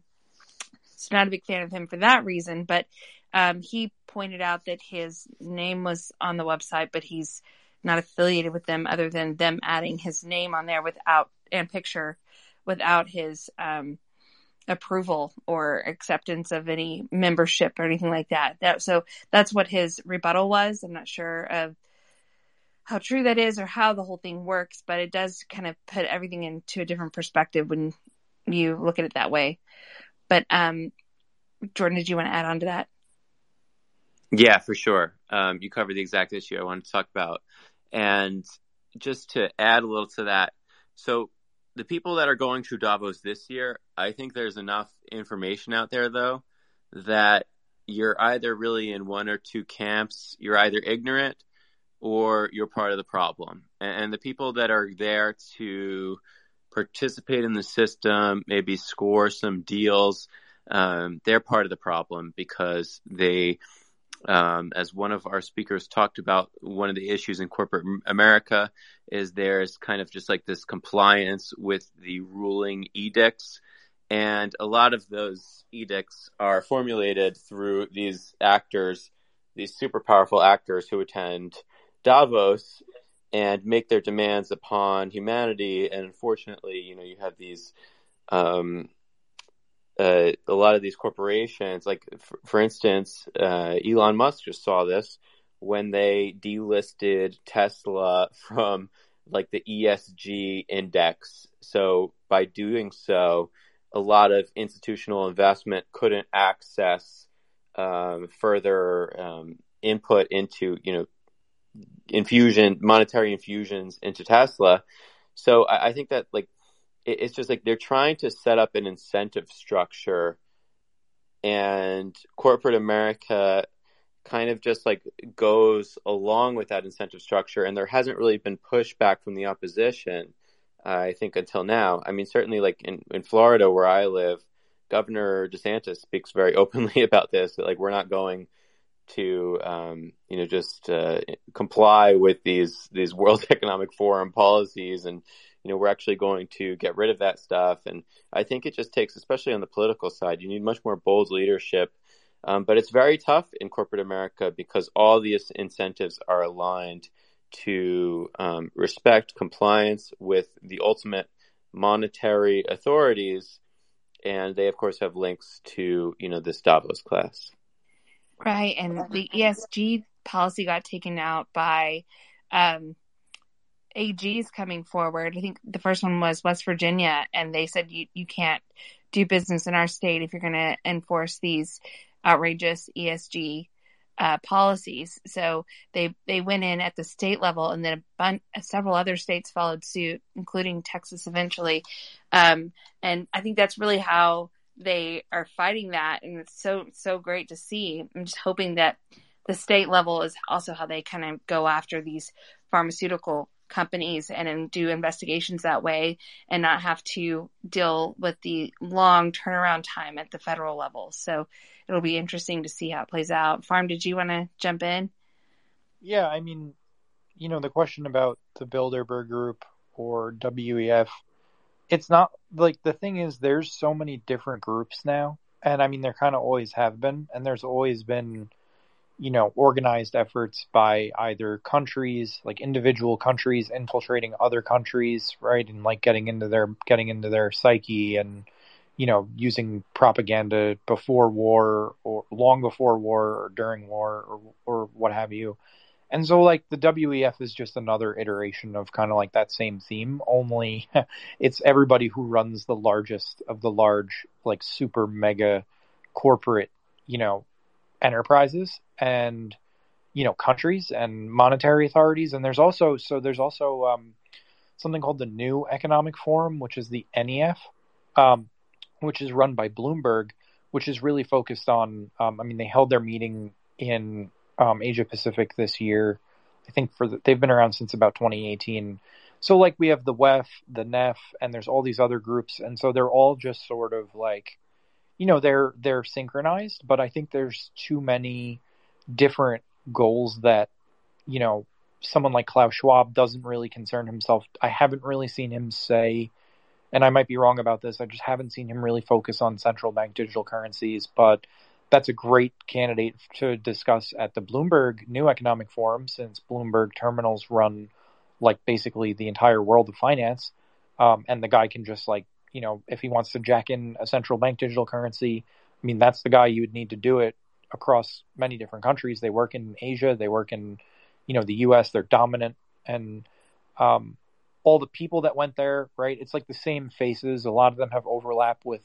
Um, I don't know if you guys remember the story about the vaccine passports that just came up recently, and they were kind of like trying to wiggle that back in through. Um, I don't remember if it was the the World Trade Organization or something very similar, but basically there there are other there's plenty of other groups, and um, you know, like Lindsay said, if someone has their picture on the site or you know they have their name on the site. I mean, it doesn't necessarily mean like they're they're super involved, or if someone goes to speak there, it doesn't mean that they're necessarily like involved. And, and Trump didn't call them out, but I mean, the reality is, you know, it's sort of they they're not going to like go in there and even behind closed doors talk about it as if okay, so how are we going to take over, you know, this area is or whatever, or like take over the world or or do anything like that. That's not the approach. The approach is more like how can we grow our business, you know, and like they don't care about they don't you know, I don't think on an individual level that they care about the sustainability stuff. I think they definitely want to weaponize that so that everybody else who can't afford to pay, you know, exorbitant carbon taxes or whatever through whatever trickery they're going to try and backdoor um, ESG compliance. All of those things are intertwined and intermeshed at, at that level of like the supranational groups. Yeah, if I could just add one more thing. Um, so definitely the CBDCs, the central bank digital currencies, are going to be a major item in, in Davos this year. They've invited basically every major central banker who's going to attend. In addition to that, they have um, these uh, cryptocurrency companies, specifically those that control the predominant um, uh, U.S. dollar tokens, like the executives at Circle, which controls USDC, you know, with uh, their partnership with BlackRock and whatnot. So I think CBDCs will actually be a big focus this year at Davos, and um, you know, this is one of their big. Uh, it's actually going to become, I think, one of their big agenda items. According to the schedule that I reviewed, it's going to come up several times, and they have major uh, proponents speaking about um, the implementation of CBDCs through central banks, but kind of like borrowing from the technology of these, um, what I think are kind of ignorant uh, forces in this uh, crypto space that have created a technology that kind of makes it easier for them to uh, implement this uh, system uh, that will further enhance their control and surveillance capabilities over the people. So if I if I may yeah. just comment on this because um, I just want to be very clear here that actually the um, uh, the literature put out by the government is, is very clear on exactly what was just said. So there doesn't need to be this sort of search for um, you know, this um, sort of investigatory looking for, you know, what will be on the agendas or anything. And I know that's not what you were saying, Jordan, but I just want people to know because that most people don't know. But there are executive orders out there that explicitly detail what the government's plan is for CBDC, what the government's plan is for regulation of crypto, um, and it's the latest one was the responsible advancement of U.S. competitiveness in digital assets. It's an executive order that's very easy to read, and I and I really think everyone should read it, even if you don't care about digital assets or crypto, because you should care, because it, it outlines in there. Um, basically, they say in order to for the United States to remain competitive in the financial markets, um, we need to get a hold of this. We, we need to get um, uh, uh, control of this. Um, essentially, that's what it says. And how they go about that is to be seen, right? But um, I, I, I want to be very clear that, that, that the government has actually been pretty clear about this. They are very interested in CBDCs and they have um, they are working on an outline to to centralize um, and to have regulation over this. And according to this latest um, executive order, they believe it will keep uh, America competitive. Now, your opinion on that, you know, that's that's what I think about that is something entirely different. But I just want to say that the literature is out there. So this is something I think people should really care about um, because it's going to affect everyone. Thank you. I think you're probably right. I think, look, uh, I've been a big fan of crypto the last couple years, and if only because I, I love a little hedging bet against uh, people who waste our dollars and print out um, enormous amounts of money and uh, and send it to us, uh, thinking that it's you know they're, they're buying our love and sending inflation through a, a, a ceiling we haven't seen, and then the supply chain is now catching up. We're going to get a whiplash there. All sorts of awful stuff, and doing a lot of attention towards uh, things in crypto can put some pressure on the government. And obviously, they're trying their own thing. So, I, I totally anticipate that there'll be some type of digital currency because once they, once they can remotely control how you spend your money, then you're, you're good to go. I, everyone remember it was a, it was one of the first sort of uh, viral memes out there. It must have been like late nineties, but it was a fictitious call between a guy and, um, his, uh, a pizza parlor. And, uh, he was trying to order a pizza and it had like the screen that he was doing it online. He was calling him because he was having problems. And it was because his, his social credit score, he was a little bit overweight and he, he hadn't paid this and he paid that and they wouldn't let him order the pizza he wanted. And it was kind of a joke of the future, uh, you know, giving up too much information of the government controlling your lives, but it's, it's very real. You know, if they, if you can see it already, uh, if you didn't toe the, the political line of the day, uh, they could cancel your bank card, cancel your bank, uh, and do much more. I hope there's going to be some type of focus in this coming Congress to look at uh, what I think is hugely egregious. That is, and many of the people I think uh, there was one speaker today talked about how they were kicked off of PayPal, and it's like what what do you do when a bank treats you like uh, a Twitter cancellation moment because uh, you know of wrong thing, right? It's um it's a, a little bit uh, disconcerting. Absolutely. Well, it's it's it's not even just the bank. I mean, it's the central bank. It's not it's not like PayPal or JP Morgan ending their relationship with you. It's the federal government having the ability to end you, your relationship with the greater society at large.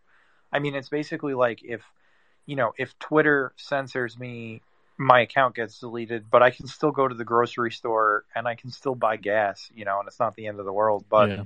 if the Federal Reserve decides they want to basically sanction individuals and block them, right? Like if I go out and, and purchase something they don't approve of, um, or like conduct transaction with someone that they don't approve of, they can very easily with, I mean, they can do that now effectively. I mean, the, the- any, any of the agencies can, the change, the dramatic change is sort of like the wholesale nature of it. Whereas like now, you know, there's sort of these different, there's a different set of processes in place that they have to follow. And they're ch- basically, they're telling us they're changing the processes and they're saying, Yeah. You know, we, we may not want you to, you know, buy so much fuel oil next year. So we're going to cap you. And, you know, if you, if we find out that you're using something to barter for that fuel oil, because we're monitoring you by satellite and we're measuring, you know, your, your carbon dioxide output, well, you know, we're going to block you from, we're going to block your ability to be paid or spend your money. You know, uh, Jack uh, Posobiec was here, and I started talking Polish to him. Uh, I I spent uh, two years in Poland uh, as a missionary for the the LDS Church, the Mormon Church. Uh, in 1990 to 92, I got there the the week that Lech Walesa was elected president. So I re- literally caught the the last two months of communism officially. And um, when I'm when I was there, uh, I, I remember an incident that had stuck with me my entire life, which was we were in northern Poland, and uh, it was uh, it was during the summer, beautiful area up there on the Baltic Sea, and uh, the uh, the landlady we had was uh, also a member of the the Mormon Church, and she lent us a room that we used. Uh, and, and the bread eaten over in Europe is beautiful. It's delicious, but it also has no preservatives. So within three days, a loaf of bread turns into a brick. And uh, the weather was very hot. We had forgotten about a loaf of bread that was in a bag behind the door, and all of a sudden we're like, "Oh my gosh, it's a brick!" And we needed something to prop the door open, so we used this loaf of bread that was hard as a rock as sort of a doorstop. Well, our landlady, who was the nicest person lady in, in the world, she came down and uh, she gave us what for. She railed us up and down about that loaf of bread that we were abusing, that we were disrespecting. She says, "You have no idea. If we misbehaved, they kept bread from us. This chleb in Polish bread, he said, there is, they would, they would make sure that we knew they controlled the bread on us. I tell you, I never disrespected another piece of bread, uh, during my time there in Poland because you had such respect for what they went through.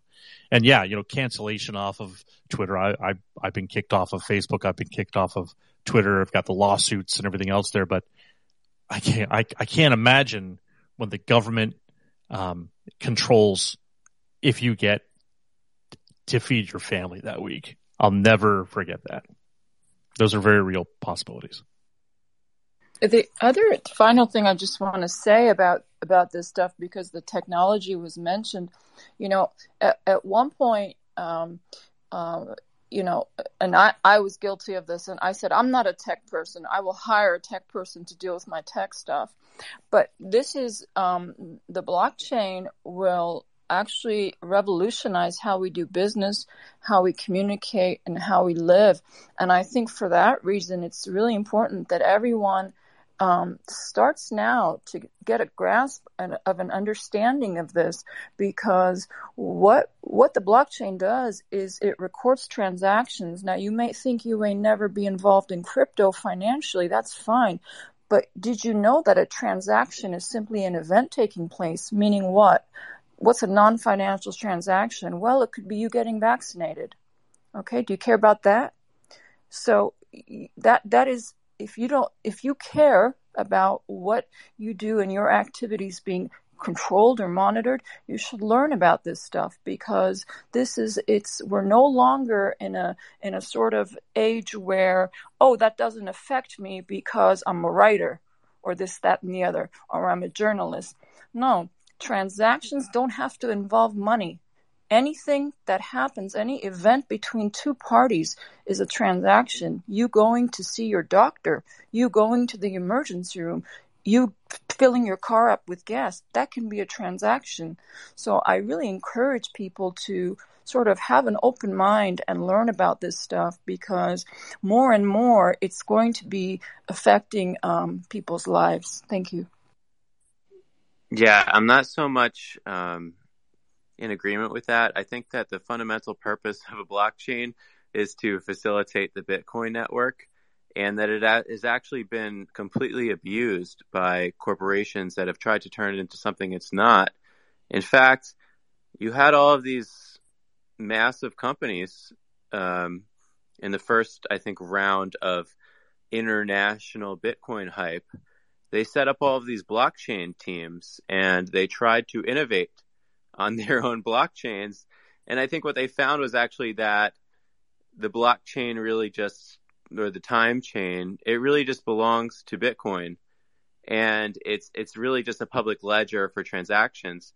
Um, that's important to the Bitcoin network, but I don't think that this, um, I, I think what it has shown when you have like companies like IBM and others, they, they've shut down their blockchain teams, or there's like one guy I mean, to me, it's just it's just marketing buzzwords. Like, um, so you know, I, I respect your opinion, but uh, I, I have to disagree. I I think that the blockchain is basically the idea that came before the metaverse, and now the metaverse is the big uh, the big item that everyone's talking about. Uh, you know, I'm I'm a, I'm a huge um, Bitcoiner for for a reason, and I, I think that like a lot of these crypto assets and whatnot are basically um, it, it's just it, it's just one scamming enterprise on top of another, and, and you know that's why it, it's so important to have you know to I think for people to recognize the scale at which we're basically being uh, defrauded in this in this matrix system is that you know they're throwing all of these buzzwords at us and like what does it really mean? What is a blockchain? I, I don't I, I just ha- have a fundamental disagreement on this issue, and I, and I think that crypto, uh, by and large, detached from Bitcoin, is perhaps um, another layer on top of what we saw um, with all of these Silicon Valley fraudsters um, in the dot com era or, or beyond that, where they really were just um, selling us vaporware. And, and you know, I, have I've been through this uh, process. I, have been in, uh, you know, I was in, in, initially a crypto guy, but but I think it's it's important to really um, dig deep and research this stuff because, like, I, I just I, have come to the conclusion that there's really nothing there out, outside of Bitcoin, and uh, I'm I'm happy to you know engage in discussions with people offline, but uh, I, I keep coming back to that. Like, there's just really uh, no utility for this stuff. It's just really just Silicon Valley pump and dump nonsense. And uh, as you know, so many people were caught up in this FTX stuff because of that. It was just this massive uh, misinformation campaign. It's just it, it's just Ponzi's and scams through and through. And, and, and I hope that people come to recognize that and, and reject it. And a lot of people, I think in, in over the course of the last year, have learned a really hard lesson when their, when their dog monkey token has gone down 99% because it's just like a worthless pump and dump that's, that a few people in, uh, you know, a few uh, anonymous developers or, or Silicon Valley uh, VCs worth uh, twenty billion dollars decided to pump. Like they're just to me, it's just all marketing scams. I, I could rant about this stuff all day, but um, I'm like I'm so sick of the crypto stuff because it has just wrecked so many people. It has ruined so many lives. These people from Alex Mashinsky to Sam Bankman-Fried to Do it, to the, these Silicon Valley uh, uh, venture pythons. It's just there. There's a reason why they're all scammers, um, and they just have no ethics, no morals, and, and I'll leave it at that. Well, just one... so I'll just say something to that, um, Jordan. You said it yourself. You don't know, and I'll agree with you. You don't know. And let me just say one thing.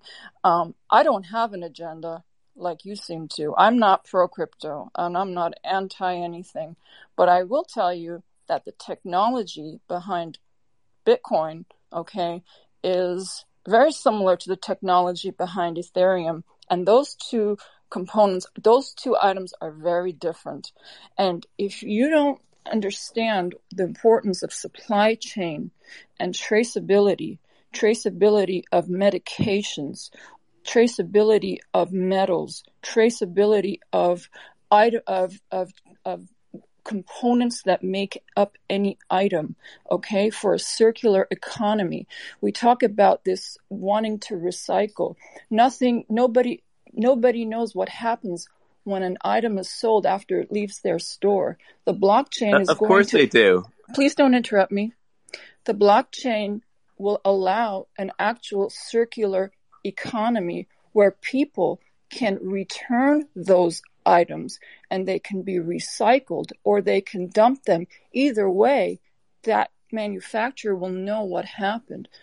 People can trace. So d- decentralized science, which you're also throwing out the window, would have prevented a lot of these problems that we're having with COVID. It is right now science peer review is very centralized. It's very gate kept. So I, I'm sorry that you don't understand blockchain. I'm sorry you don't understand the technology and you, you group everybody um, in as scammers, but I, I would refer you to my Substack actually because you have a lot to learn. And um, before um, and don't interrupt. I know you're dying to interrupt, but don't. Uh, and and before throwing away an, an entire industry, I would learn about it because you know the, some of the things that you said just are are quite comical. And um, um, what the blockchain can do, what smart contracts can do for open peer review can change the way science has been conducted and is conducted going forward, where people can't fake stuff, where people can't elect to give who they favor grant money.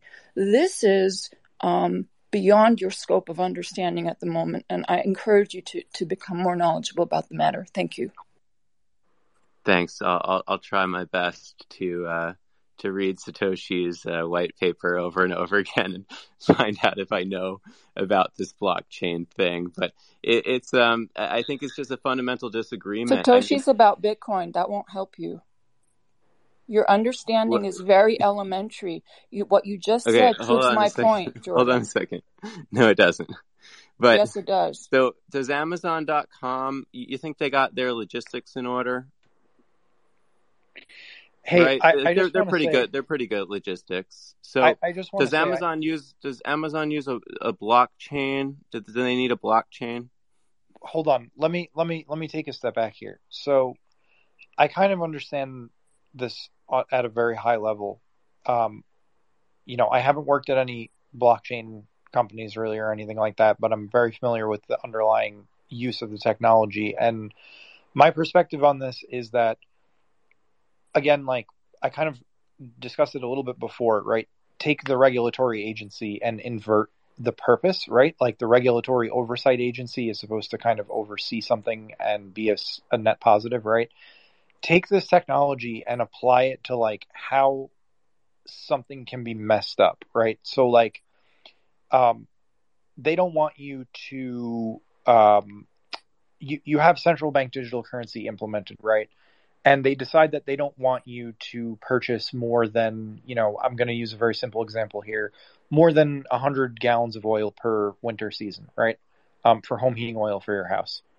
Um, if they use a blockchain and sort of, or whatever underlying technology and make it, you know, under this like false sense of transparency, right? Like where there's stakeholder capitalism and there's ESG, and we need to make this public so that everyone can kind of see it. It sort of like inverts part because a huge part of it is like they want to establish a false sense of transparency, and the way to do that is by using a you know searchable public ledger and whether it's blockchain based or whether it's just some stupid company that you know they create that you know sits at the center of all of the different oil and gas companies and and what they're providing you know like their actual supply chain and whether it's like a, consumer electronics or whatever it is basically it's just taking the principles which are here are the raw materials right they came from x country and they kind of track that through all the way to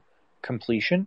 And then what you have at the end is we know everything that you've bought, where it originated from, who you got it from, you know, what was secondhand. Um, and that also ties into like Internet of Things and all these other, you know, like they can do it with a washing machine. So they know if you, you know, they know if you buy a new washing, the system ge- generally can already keep those things in sync but the technology is not all the way advanced yet to where they can do this like at a wholesale level of tracking and record keeping and everything and there's all these like secondhand markets that exist now and whether that's like through eBay or through Facebook Marketplace and there's a hand-to-hand transaction completed right if you standardize all of that on I don't want to call it blockchain I don't want to use a name for it whatever it is is it's an inverted sort of like half transparent system that like you know obviously the elite are not captive to because they have enough money to offset like i said before their carbon emissions or their natural resource you know human living requirements type of thing. If they can bypass that for themselves and if like you know if you have enough money you can bypass that. Someone um recently asked me how much money would it take to be considered elite in the new elite class and I, you know, I don't, I couldn't really give them an answer because I don't think there's any hard limit. But like, certainly you need X number of dollars in order to simply, you know, live your life.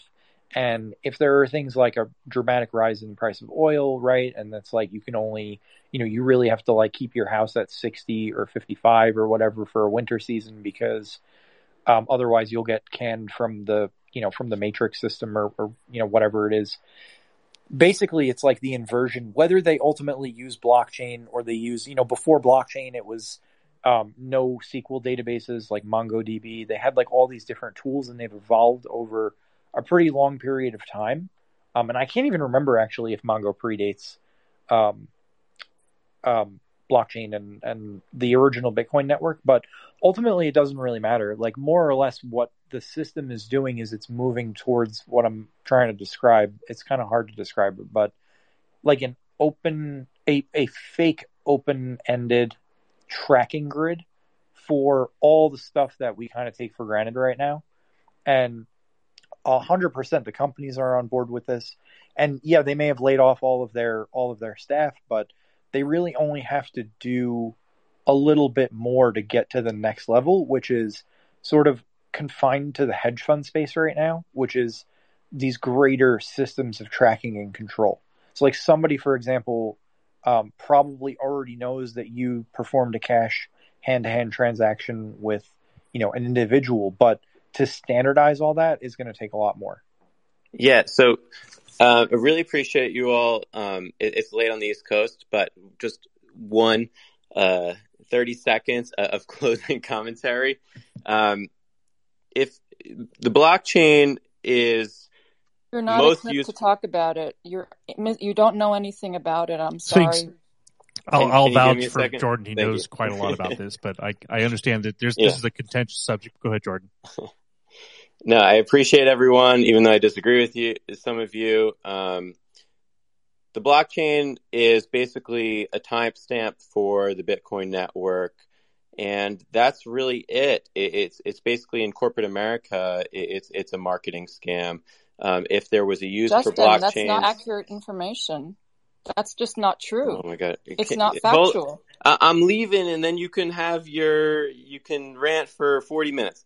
Um, so so basically, the, you know, if there was a use for an, a blockchain in corporate America, certainly by now, um, you know, over a decade, much more than a decade after the the discovery of Bitcoin, uh, they would have figured out a use for a blockchain in Walmart and Amazon in eBay. There there is no use for a blockchain except it's a it's a public ledger to timestamp transactions, and that's really it. It's just um, basically buzzwords and bumper stickers and, and marketing scams in, in the corporate world.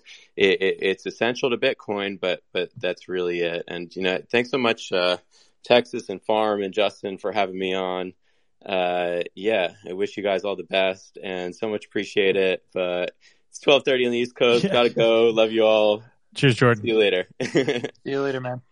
Yeah, Texas, I might have to sign off here too. Just uh, get Yeah, nine it's about yeah, it's eleven thirty where I am. We're about to be. So. Great discussion though. We got some lots of. I mean, there was such a range of different people on this thing. It was great. Yeah, I, I mean, I didn't expect to cover so many things on the spectrum of, of topics, but um, definitely was informative. Let's do it again. We, have, we have Yeah, some good absolutely. good fodder here. Mhm, Absolutely. Well, I hope everyone has a good night, and we will schedule another one of these uh, again soon. Thanks, Good y'all. everybody.